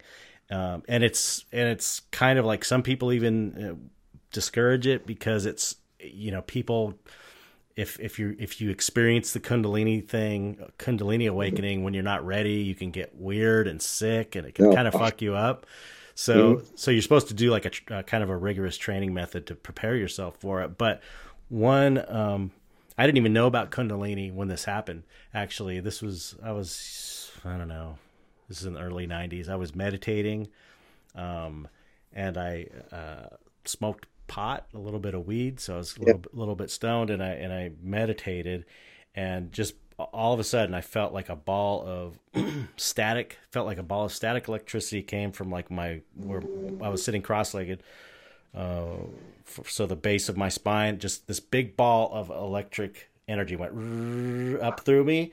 Like it felt like almost like it felt like my hair should be standing up. It was static and it went That's up great. and it went up and it went through my head and um and it was pink. Like i saw it as it went kind of through my head i, I saw it. It was pink and i was like oh that's the pink beam that's what he's talking about. It's like the, it. yeah yeah. It was it was uh it was really like whoa and you know and of course i've tried to do it other times like following the same thing and i never you know you can it's basically here's here's the thing about the psychedelic stuff is that this is what this guy that I'm learning magic from. He's he's not. It's you know he's he's had a lot of psychedelic experiences, like psychedelic mm-hmm. magical, ex- where he's done magic on psychedelics, and it's a technique that you can use. He even teaches a course on psychedelics and magic, but he's always he doesn't recommend psychedelics. He's like they're too oh, unpredict- interesting. they're too unpredictable. Whereas It's magic, yeah. ceremonial magic practice these are things you can repeat you know Yeah, you can yeah. there can be consistent so to where you're you know you can make that thing happen again if you have the discipline to do these basically these forms of meditation and breathing you know so uh, i think you know he's probably teach you know he's he's teaching to the layperson and the person who's new to this so he's he's definitely on the safe side of things Yeah, no, that's something. but but that's a good. Uh, it was an interesting point he made that that um, you know psychedelics will get you there for sure, but they're unpredictable and and, and it's Yeah, hard to repeat some of these things. Yeah, they, they kind of choose the time, Yeah, they to choose for you. Drop like- the big one on you. So yeah, right. hence that's why uh, yeah, I had that big revelation in '97, and it's like no, that that's it for you for now. Yeah, right. And then it's, uh, and I guess my point was that I, you know, I try, you, you try and I tried to make it happen. I've never been able to really uh, make it happen. Oh yeah, no, again. countless times it's out there, kind of um, you know, just focusing. Says, okay, we're going to go back to that that thing. We're going to see it. I, I got kind of close in New York once, some shrooms, and I, and again I had a hint of like that. Again, that same kind of that growing. It was sort of fanning out, sort of. Uh, they were like almost like vines this time. But again, all those Hmm. lights and things that represented uh, different individuals and things. But um, that was that was it pretty much. I have and everything else at but- that point has been kind of just visual or, or no, I, I, I'd actually had one experience that I, I could talk about, uh, but uh, please. No, no. What, what, what, what is it? What is it? Oh no, it was, it was this was like oh boy, this was uh, back in 2014, Mhm. and I hadn't done anything uh, in a few years. I remember I was I was living in Woodland Hills for a little bit, and it was just this kind of weird period where I went through a lot of anxiety, and uh, you, you know, and I, I didn't know to ask. Yeah, I, you know, I was getting run around from a lot of people, and um, has anyone gotten anything in regards to shrooms or anything? Oh yeah, yeah, I can hook you right up, and it would always flake out at the last minute. Right. And uh, but then finally, a friend of mine, I guess uh, she was coming back or going to Coachella. She happened to have a few, and uh, drove over, dropped them off, and um, and I had this really intense experience. And again, it was again very it, being that I hadn't done it for a while. It was extremely visual, extremely uh, again these things that, that it would take the rest of my life to to visualize these things through art Right. in whatever way that I wanted to. And I thought, well, that that's it. And the, why look further? Those those are the shapes and the forms and the, the iconography that is going to make up what I do from here on in. Right. Um, and but th- that was one thing. The next day, I took a little bit more. It wasn't that much, but again, something in me began talking, and it was this voice that it's it's me, but it's disembodied. Mhm. Uh, like I'm like I'm talking to myself through myself, and the voice began to sound and began visually in my head began to take the form of Frank Zappa. So he was talking to her. He was like, Wow. Hey, Paul. uh, Well, I'm glad that you're here. Um, you know, and you know we've been in touch, but uh, this, I'm glad that you're in LA now because now we can we can actually have a discussion here. We couldn't have done this in New York. Couldn't have done this in Philly. You had to come out here so we could have this moment. And what it was all about is like him sitting down with me, telling me that I've been through a lot of trauma. I've been through a lot of um, just just there's, there's been a lot of things that have just kind of snared my my my my, my psyche and, and and kept me from becoming anything. And that uh, we got to get that out of you. And so he was like, and he was kept saying, okay, we're just going to go through this little ritual here, and, and it's going to mean what it's going to mean. And uh, look, I know that you know that I know that all of this is going on in your head, but so are the things that are killing you. So let's rock and. Wow. That's amazing. Yeah. And so basically, what the whole thing was, it, it visual. It, again, it was very visual in the sense that I could maybe I, I couldn't see it photographically, but I, you know, I could see, sense him, or I could sense me talking to myself across the room, and then I could see him from uh, from my perspective. And it was all about going through every little horrible thing that happened to me within the past however, however, however many years, decade, whatever else, and we're going to meditate on that thing till it becomes visualized in our hands.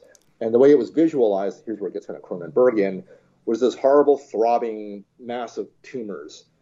And it was this red, bloody mess that was kind of horrible and big. It was full of these giant like larvae that were kind of oobling around inside of this tumorous mass. And it kept getting bigger and bigger. And it was like, uh, okay, yeah, that was a bad one. That, that one time that happened this year. See, see, how, see how large those horrible things are? Yep, that was a big one. Oh my God. And before I knew it, I had this giant, horrible, throbbing mass of tumorous flesh and worms in my in, in both of my hands. And So wait, wait. like- You, you're see, are you were you like seeing this in your mind's eye, or were you seeing it? yeah, I'm it? sort of visualizing it, but in a sense, it's very real. I've got my hands held up in front of me and going, "Yeah, this is pretty horrible. I don't know if I want to hold this anymore." Wow. But these things that look like black barbed wire are kind of arcing out of it too. Like it's like it's all the worms and the tumors are snared by this horrible spiny metal wire that's that's alive and it's kind of like arcing through all this stuff and kind of pricking my fingers. And he says, "Okay, Paul. Now what we're going to do? We're going to take all those horrible things that happened to you, okay, and we're going to focus a little bit, and we're going to focus on each problem, make them smaller and smaller, and so you see that's receding a little bit. That larva is turning into a pupa, and those tumors are kind of going back into some kind of like more manageable state. And basically, what to make a long story short, all that stuff began to compress down into what looked like a big black metal insect pupa with little tendrils that were flailing around. oh my It's like, god. see, it's not so bad now. It's manageable. That's And amazing. I was like, yeah. I was like, that's pretty cool looking. I can see myself in it. And uh, it says, well, and I was like, well, okay, well, so we got this thing. What do we do with it?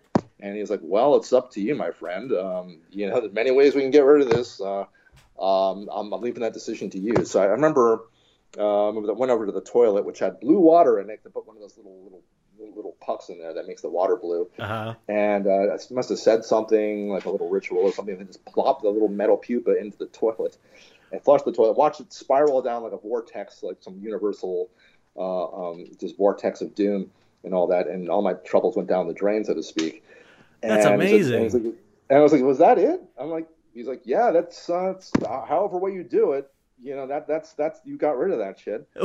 so I think you'll be feeling a little bit more of a spring in your step, my friend. You're going to be thinking a bit clearer. And uh, I think we, it's time to celebrate. We should go out for a while. And so I remember we took, I took a long walk around the neighborhood with this other presence talking to me in my head. Wow. And uh, and feeling fantastic. And it, for whatever it was worth, you know, I remember it was uh, I felt really kind of cleansed after that. And uh, um, that's amazing. And it's been kind of that way since that point. Again, again, I can sort of mark my time, my life before that moment and after that moment, and it hasn't really happened since that point.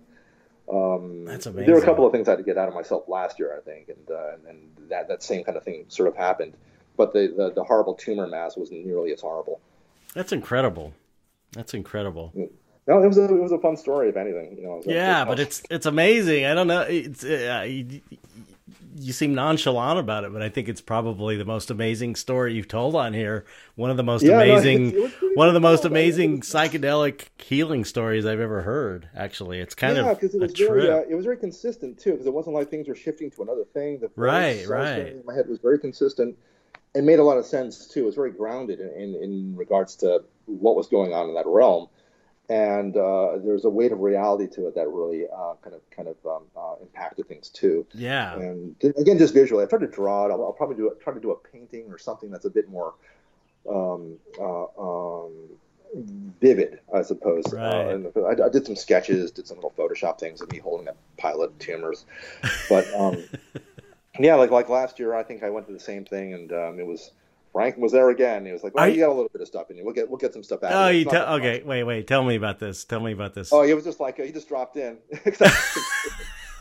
and I was like, "says yeah, like you went through some shit. Okay, we're, we're just gonna do a little diagnostic here. It's it's no big deal." But uh, it's uh, you'll see it's a lot more manageable this time. So um, let's see what's inside. And uh, so I just listened here. Yeah, this shitty thing happened, and that happened, and I've been dealing with this. And oh, look what you got here and what was in my hands looked like a transparent egg, uh, like a you know a large transparent egg that had white centipedes inside of it. Wow! And they were kind of like swimming around in it. So you see, that's not so bad. Uh, but again, it's like, well, get rid of this however you want to get rid of it. So I imagine this horrible kind of glowing fluorescent sphincter opening up in front of me from my because I had a picture of coral or something that looked like that, and it kind of expanded from the screen of the computer, and I just kind of let it get sucked into that. I was like, well, that there you go. As simple as that. Wow, that's amazing.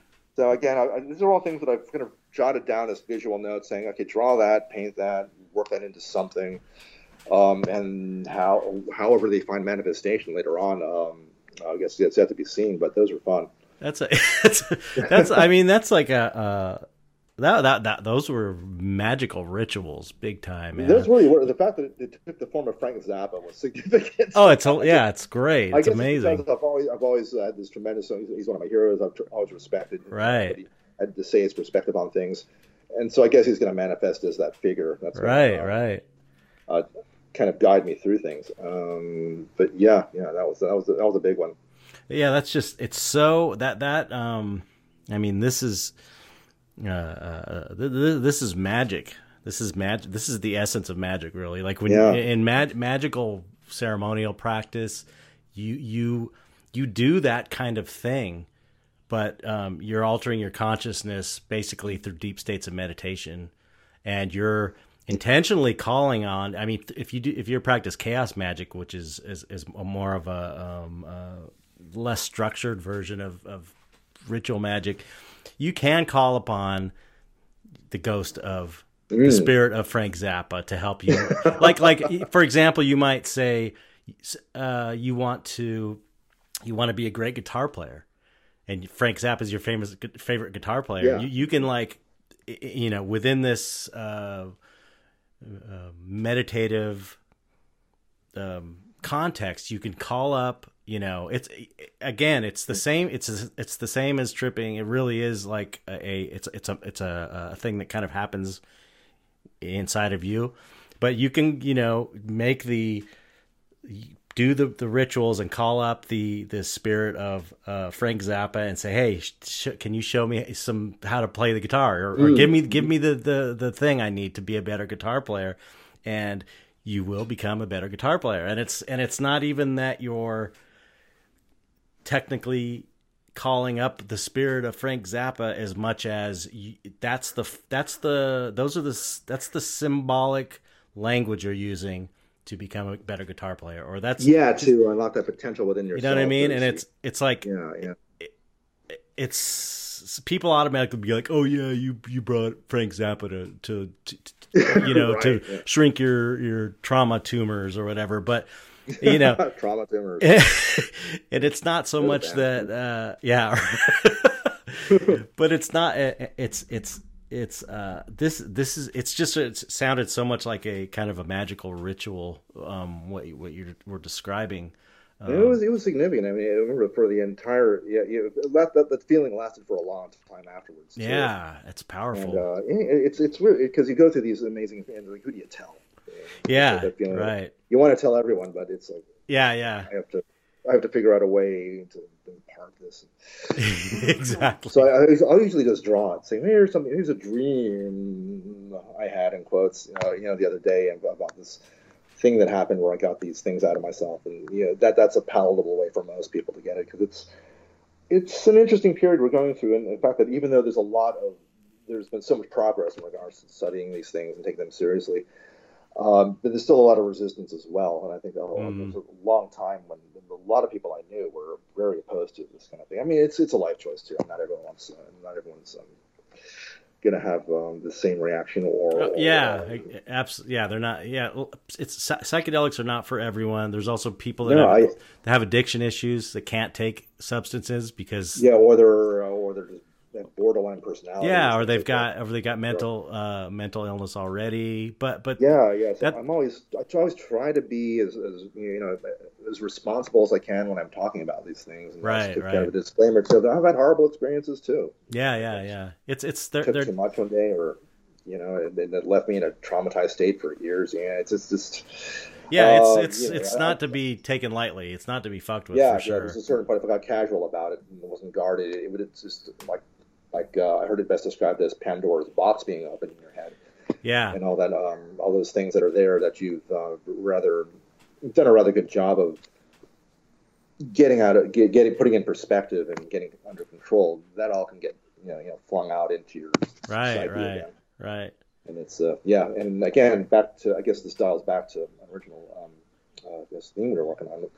Like those nightmare feelings, that that weird, that pure fear uh, whenever I've got a, uh, whenever I get into a depression or I get some, you know, or state of psychosis like that can result from um, you know, not using things right, it always goes back to that, that that sense of pure fear and, and thinking, oh no, I'm still that child, in, you know, in bed looking into the dark, and right, it's that same thing, and I think, oh God, I've, I've not beaten it yet.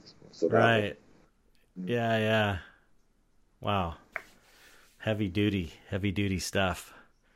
Yeah, no, no, thanks. I mean, I, I don't know what other form I would have to express on any, any of these things. It's, it's, I, I think it's, yeah, I think it's, it's, it's amazing. I mean, it's just, I'm kind of blown away by it. Um, yeah, because because these things are, uh, yeah, again, yeah, yeah, even though it's sort of part and parcel with what I do, uh, just the work and all that. Um, it, again, it's not the kind of thing I can say. Oh, by the way, the reason I'm doing these things is because you know, I've had, uh, this incredible mushroom trip, right? Right. Whatever else that, and you know, you do start to wonder sometimes, well, what if I'd never done that? Would it, it have come out anyway? I'm probably would have in right. a different form. Right, or, right. or, like probably would have had a straighter line from point A to point B. Uh, who knows? But uh, yeah, what it is. And I, that's why I just say when we are who we are, life is what it is. You know, and I couldn't have changed things. Right. Yeah. Yeah. Yeah. I, I, I uh, the, the, the I guess the the uh, the point I was going to make was um, they're you know they're they're not for everybody. They do they are amazing tools for some people that that are uh, um, oriented that way. Um, they're dangerous, so you have to be careful. Yeah. But yeah. but the thing about um, uh, I, I suppose what my um, what I've been learning through the ceremonial magic and stuff, it's like ceremonial magic is the same way to get that. That's as, as a, if you if you do it right and you take the precautions, it's a safe way to, to get that. Like there's Yeah, not the risk doesn't the risk that psychedelics have doesn't really exist in that thing. So it's kind of like it takes yeah. longer. It's more Mhm. it takes more effort. It takes a lot of discipline. It's like very much like you got to work at it every day. But but it, it's it's all about getting. It's all about basically getting um, to that point that you've got to with your your. I mean, you healed yourself basically with this weird hallucination. Or, or whatever manifestation of Frank Zappa, whatever you yeah, want to call and, it. and uh, like I said, it wasn't it, wasn't even a large dose of uh, psilocybin. Right. A couple of them, and it just again very much like the one I had in '87, that revelatory one.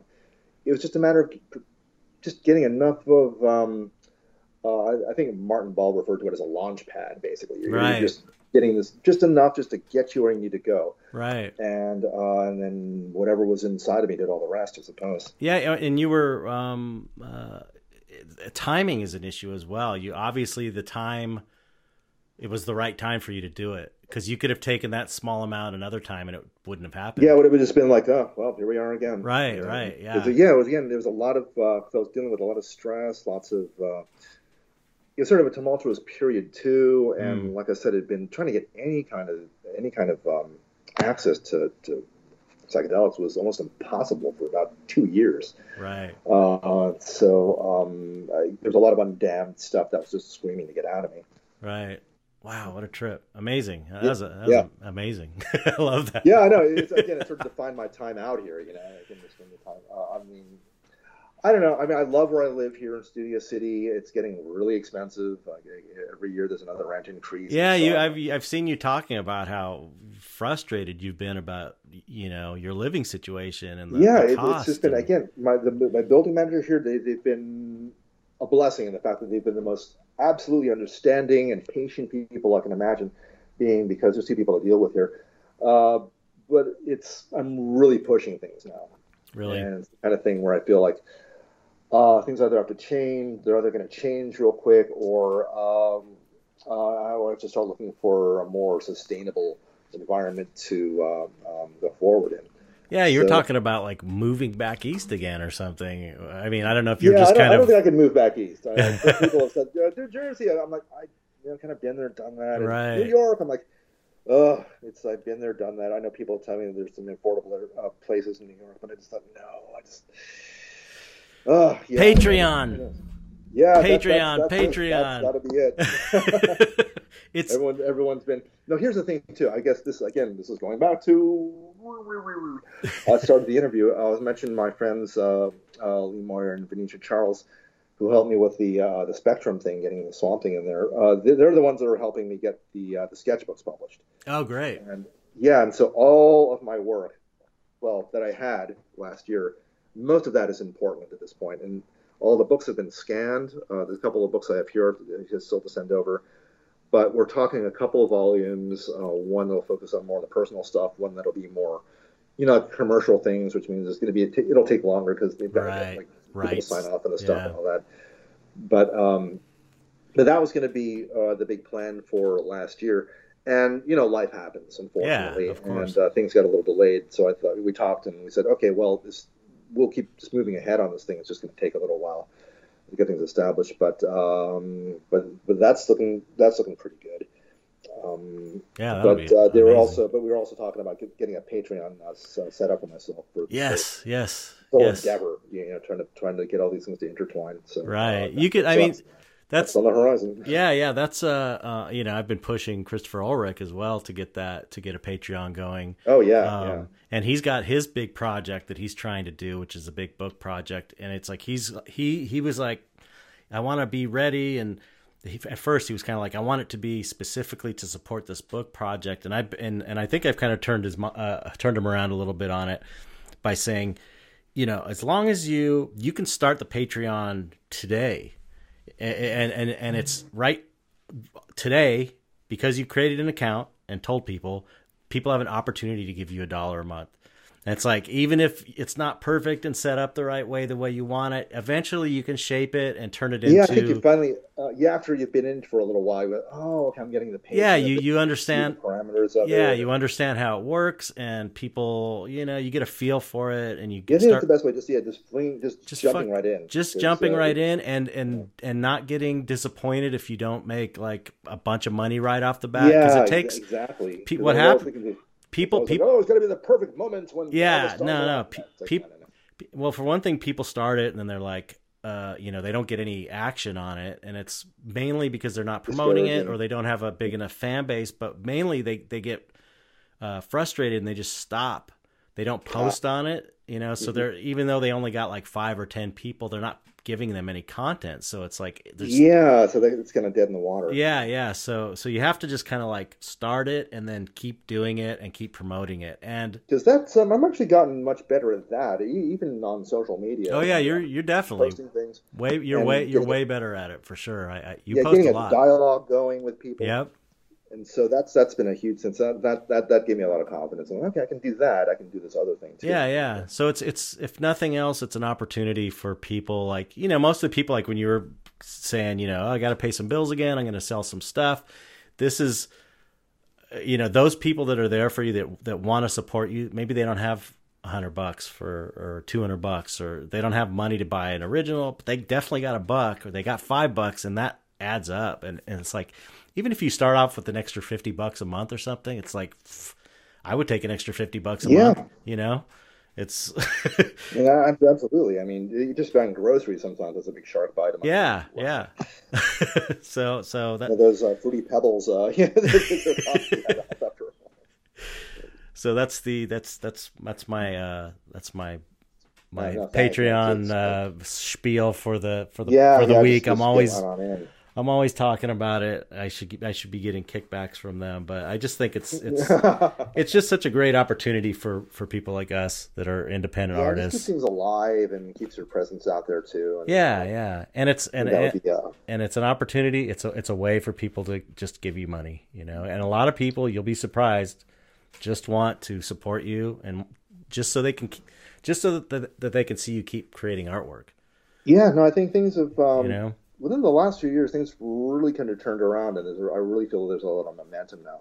Oh, good, yeah. Uh, for stuff, um, uh, I mean, for for what I'm doing for a lot of people. I think. Yeah, um, yeah, no. But it's... I'm, I, I, can honestly say that I'm uh, a world away from where I was. Uh, a few years ago, where I was just kind of floundering, and right, good. You know, I had a bit of, you know, I had a couple of people kind of you know checking in on me every once in a while, but it wasn't it wasn't quite quite what this is, and so uh, it'd be good to keep that, get get that to the next level. Right, right, yeah, yeah, for sure. Yeah, you, you have got a uh, an obligation in a way to to your artwork. You know, it's like yeah, and it's a funny thing how that becomes this other thing too. It becomes an entity unto itself, and yeah, and you're serving it. You're serving. It, yeah, yeah, that's, that's the know? thing I find. Uh, whether it's talking through Frank Zappa or whoever else, that's, that's the nature of uh, the identity of the work, and it's uh, and it's trying to guide me along. It's it's kind of it's being kind of stern sometimes because it has to be, and because I'm just a, a, human. Right. Um, but uh, it, it's it took a, lot, a little while for that to get uh, to the point where I do feel that uh, sense that it's a palpable kind of thing that I have to um, to to work with in more more than just doing stuff, you know, just getting just cranking this stuff out, right? Because because that would be horrible if I was just kind of like uh, aimless and just uh, you, know, you, know, banging stuff out for the yeah. talk of it. Yeah. Um, but the fact that there's a sense of purpose and for whatever that means, for wherever it's going, you know, there's all those dialogues in my head saying, you know, no, this this character needs to come back, or you need to draw these things, or uh, this this has to come to the forefront, but in a different, more more uh, uh, it should uh, find it find its identity and its form and its color, where it was just a doodle before. It's all, all these things. Right, right. It's I love it. I love the process but uh, wow, just get, getting there though. That's... Yeah, yeah. Oh, I, I, mean, the way I look at it is, especially, I mean, I'm I'm looking at it particularly as um, you you as an artist, as someone um, who is so talented. It's like you've got you've been given a, such a huge. Uh, like a huge gift with your your talent. Mm-hmm. I know a lot of it is is practice, of course, but but you have you definitely um, uh, this is like with Mikey I was talking to last week. It's like you know you can see people that have it that it's natural, you know, Yeah. that, that you don't have to work maybe quite as hard, or, or you, you if there's something under this underlying thing, you can see it in people that really have this, um, this big talent, and it's like you know your your work your work is definitely everybody I know agrees that th- this is true about you. It's not just me. It's like you know you're you're regarded as as you know you're really like a genius, like like a Christopher Ulrich it's it's true. But um so it's like when when you've been given such an amazing incredible gift that i know so many people would be would god would give their left arm to be able to create like work as good as you you kind of have a responsibility to to bring it to the people Yeah. and put it out there. And it's like it's like this thing's been given to you. So it's like you gotta i think it's more like a, a mindset you have to adopt which is like fuck this is precious. This thing i this gift i have is so yeah, precious. Yeah. i need to i And need to do is- i need to do whatever i gotta do to to take it to sh- to share it and to keep Yeah, I think it, is, it literally is completing a cycle. Yeah, There's- Yeah, you get the inspiration, and then there's the doing, and then the showing, and then get just getting it out to as many people as possible in Right. whatever form. yeah yeah Because it's uh, that that's been the most frustrating point is like, well, where can I see your stuff? Or well yeah that's that's every You know? artist's struggle Yeah, is, you yeah, know is that last get that. part and the business part that's the hard it's Yeah, the hard yeah. part for us but but with you know with these platforms like patreon and social media we we're able to we're able to um you know do it now so um and it's and it's all just learn stuff it's just book learning type stuff really um, yeah. or if you could find someone who will kind of manage you and do that there are you know uh, i have yet to know an artist that has found that person that is managing them and taking care of everything and all they get to do is uh, create artwork other than maybe certain, yeah, certain yeah. people I, with I know like a friend of mine. Uh, she does storyboarding, but- and she's got, she works through an agency. And They take care of everything. You know, the clients being a dick, and they, you know, they, That must be amazing. agency gives you them. And I'm like, and that's like, oh man, I don't know anyone in specifically in the realm of the work that Right. we do. well that yeah does that. that's the the thing is it's like since I've I've had to learn how to manage my own career and and the business thing and, and all that it's like I know how to do it and so often I feel like oh, if I if I didn't have to manage my own career I would love to manage like Paul Komoda's career or Christopher Ulrich's career. It's like I see I see where they need what they need to do and where they need to go. I just don't have the time or the energy to to do Yeah, it. You know, I would exactly. I would so I would so be into it. Appreciate But it what's that? I, I certainly appreciate the thought though. Oh yeah, I, I, I, you know, and, and if if things were different, that's what I would be doing. But, uh, but you know, like there's uh, resources to learn, and um, you know, we'll all help each other. You know, you get that Patreon going, I'll definitely promote it. And, Oh, uh, thanks, yeah, for No, sure, that- and I'll join that's- it. I'll definitely be a patron Yeah, on there for cool. sure. Same it's one that's definitely come up in the last uh, month or so is the fact that a lot of artists are trying to support each other on this because it's a particularly rough time for whatever reason. Yeah, Uh, everyone's going through some shit. I know, uh, I know Stan uh, Stanislav. He was dealing with some uh, major stuff this last month, and so I did what I could to get most, most of um, as much of his work out as he as he was showing me. I hate. I, I don't want to. I don't want to say it because I know it's it's um uh uh. I don't know controversial thing to say, but it is it it, it is. Mercury is in retrograde. I have to say it has Yeah, been. It has been for the last month, to this point. and you know I, I'm, uh, you know I, it's sure it's all bullshit and everything, but man, I, I'll tell you, I've, I you know car problems have been happening. It just seems like it's a Yeah, difficult was time. weird. So I I had such a good time when I went back east to visit uh, my family and my friends uh, in New York and New Jersey. I had this magnificent time. It was amazing. It was almost like that all the energy that had been kind of building up, the momentum that had been building up all in 2019, kind of crescendo there. Uh, oh, this is this is a little interesting side story, and I never. This is like a weird dream of some kind. My brother was telling me last year. My brother Dan, who's um, got his family living in New Jersey near my parents, Mm. so they opened. Um, there, there's an Indian temple that um, opened up recently in New Jersey. It's suburban New Jersey, wow. uh, where my family lives, where I grew up. Was the last place I'd imagined th- there to be something like that. And I thought, okay, I saw some shots. I was imagining some modestly sized uh, place with some pretty amazing looking sculptures in it. This thing's gigantic. And apparently, from what I've read, it's like the largest Hindu temple in the world in suburban, but it's in suburban New Jersey. Really? And yeah, and it's like this uh, short way away from, from away from where my parents live, and all these familiar surroundings, the trees, the the water towers, and the forest, all, all those familiar things that I grew up with, and suddenly you turn the corner and there's this magnificent structure there, and I remember just my mind was positively, you know, just you know, you know, all, throwing all the metaphors you want to, but these these, these astounding, intricate sculptures, and Right. it's going up and up and around and around. And there's this whole area, and that's just the outside that you that you're allowed to take photographs, and then you go inside, and they're having services. And uh, and again, there's the inside of this uh, kind of tower, with and everything's just you know that ornate sense of design where all these um, um, these deities and things are, are, are, are just in this floral kind of blossoming uh, display and Mhm. thinking how is this New Jersey how is this happening here Right. it's almost like I said yeah no I had this weird dream that yeah there's this incredible Hindu temple opened up in down in New Jersey. But, but that was something. Uh, but uh, no I just uh, again that was all part of this incredible time uh, in New York and New Jersey went to see this incredible exhibit over at the so wait, Met. wait, wait, wait. So, wait a minute. Was that a Oh. dream or no no that that, that, that real. actually That's is real? There is a yeah, real. yeah. That's what I uh, thought. I'll have to shoot you some photographs. Well, what, what, uh, what, what, why were you saying uh, a dream? oh no, I was saying it felt like a dream. Oh, it felt because it's so it weird felt and like unusual. it was like the oh yeah, there's I, yeah, I dreamt there's this incredible. Yeah, right. Yeah.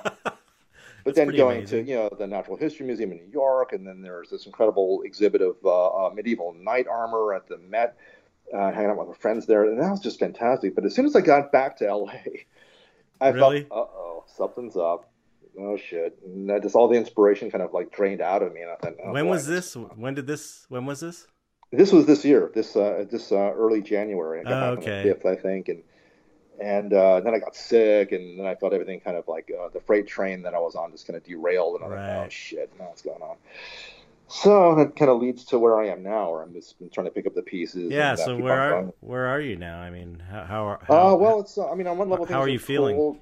Um, I'm feeling pretty good, all things considered. I'm feeling okay. I squeaked by by the tiniest of squeaks uh, this last month. Uh, um, I made a couple of sales at the last minute, and things happened. Uh, but uh, wow, no, that was scary. That was uh, the, the, that was the one time I was thinking, okay, where where do I go now? You know, where do I take the guinea pigs, and you know, all the stuff that's happening here. I'm, I'm doing some. I'm working on repairing some artwork here for a friend. So um, it, it felt kind of catastrophic, but uh, again, I just uh, was. I'm always kind of optimistic in the middle of those things, and uh, I managed to get through that. And uh, there's stuff to do. I mean, there's a lot of work I need to get on here just to get through this month. Mhm. And uh, got called about some stuff that's coming up again, some design work. So uh, it looks like things are going to be okay for now, but um, uh, I just have to be very um, uh, prudent about how, how I navigate these waters this month. Right. Yeah, it's it's the the the roller coaster is fucking. It's there's a point where it's like, can it just be a little bit easier? Just a little bit easier, you know? I know, especially since like um, there are a couple of months uh, leading up to yeah, I mean yeah, late summer uh, into September and October were magnificent, and I Right. thought you know, this is this finally here, here things are in full flow right now. They're really moving forward, and then uh, I just felt the grind down start to Right. build up, and uh, yeah, you know, so it's Well, kind of, We're we're gonna we're we're going to be posting links for people to get in touch with you to get your stuff because I you know I I, I urge everybody listening to this to, to to go and buy something from Paul because his stuff is amazing amazing uh, work and you're you're supporting a great artist when you do. I just I feel like I don't want you to move away. Like I feel like I try not to. I feel like Oh, you're yeah, if I could keep this place where I am right now, um, that would be pretty sweet. yeah. It's, just beautiful. It's a beautiful area. The people around me are cool as hell, and I'm at the center of all things. And it's the perfect balance of you know being just close enough, to the proximity to the city. Right. Yeah, with not driving and stuff, it's got to be. You you have to kind of be in a in a good spot. Um, yeah, that's the thing. Is that this is it. This is like uh, if I uh, one doesn't drive, this is a very good place to be because you know, the buses are right here. The, Yeah. the train is right across the you know the uh, Right. overpass. Uh, you know, Universal City is right there. If I want to uh, just uh, go for a day of like you know movies or whatever. So um, um, it's sort of a it's sort of a dream time or dream kind of like location to be in, Right. but uh, it comes at a price. So Yeah, yeah. I just I I was gonna say um I I, I feel like you're uh you're you really uh, an important artist in this scene. So you know, for that matter alone, I I, I want you to stay here and and uh, I'll, I'll and, do my best and be successful. Yeah, you know, I, I want to see you. I want to see you be successful because I, I I feel like you you you're uh, you're a great uh, an ambassador to the to the dark art movement in a way, and and and just a great example of how you know how you know how great of an artist a dark artist can be, and a dark artist can be oh, you know ama- an amazingly talented um, technician and artist. So I, I feel like you you you know you you you you have a important spot in this whole movement. So I want to see you continue to, you know, stay involved with it and be part of this thing that we're kind of trying to build. So hopefully through this year, it will become, it will, you know, coalesce some more and we can make some things happen and, and yeah, also keep on fighting. Dri- yeah. And drive some, so, drive some sales your way, help you to get set up on your Patreon. Yeah, appreciate and, it, my friend. Yeah, of course. Um, so that, yeah, it goes without saying that I will any any way I could help with the, the Patreon and stuff, just let me know. I'm, I'm there for you. Because um, I think you know it's worth doing. You got to do it. You got to do it. You got to do it. I'll do that. I'm gonna keep. I'm gonna keep bugging you about it, like I do Ulrich. He's he's finally given in, and he's like, "Yeah, okay, I'm gonna do it." Uh, that's good. Well, uh, this is an amazing talk. Where I, I guess we should cut it because we're over two hours, which is kind of crazy. that was felt like it felt uh, like uh, about half an hour. The world there. Yeah, that was an excellent one. Excellent, excellent. Yeah, yeah. I remember you guys were always talking about doing the trip episode. Maybe this gets kind of close to that. Yeah, definitely. Yeah, it is. this, yeah, this was. It was. I think a majority of it was talking about psychedelic stuff. Yeah, no. And again, thank you because again, I got a lot. I just got a lot out of me that I've been wanting to find some way to express. And damn it, uh, it just it just doesn't tend to come up in normal conversation usually. yeah, and, and and it's like, you know, some some of the most probably significant events of your life, and it's like you can't talk about them freely. Eh, with you know what I mean? It's, it's, I know you're just just making you know, just getting by day by day. You know. Yeah, it's a trip. So so I'm glad. I'm glad. I'm, get it. So do I do I draw it? Do I do make a comic about it? I know. you come on the podcast and talk about it. That's what you do. Yeah. All right. Well, um, thank you for taking the time. I appreciate no, it. Absolutely, man. Yeah, it was super fun, really enjoyable. Uh, we'll, we'll have your um, your your info. Is there like a link you could shout out uh, that to for people to go if they don't if they're too lazy to look in the description? Or uh... um, let's see. I think there's a there's a website that's being developed right now. Oh, it's, okay.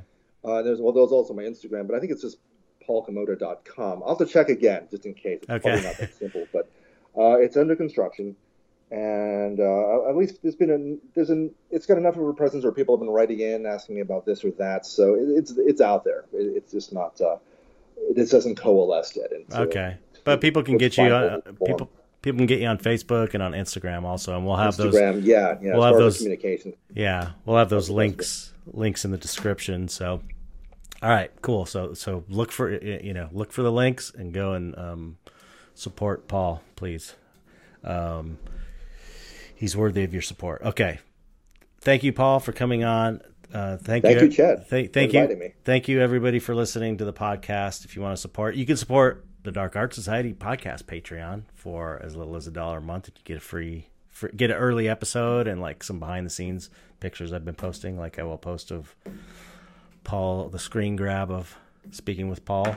And um, mm-hmm. yes, and uh, yeah, so th- thank you everybody for supporting, and thank you, Paul, for coming on the show and spending some time with me. And don't hang up. Absolutely, this, this was uh, this was okay. Now I'm I'm still here. Yeah, don't don't, hang up when I when I when I uh, stop recording, just so you know. But let's say goodbye to the audience. Uh, goodbye, audience. Bye, audience.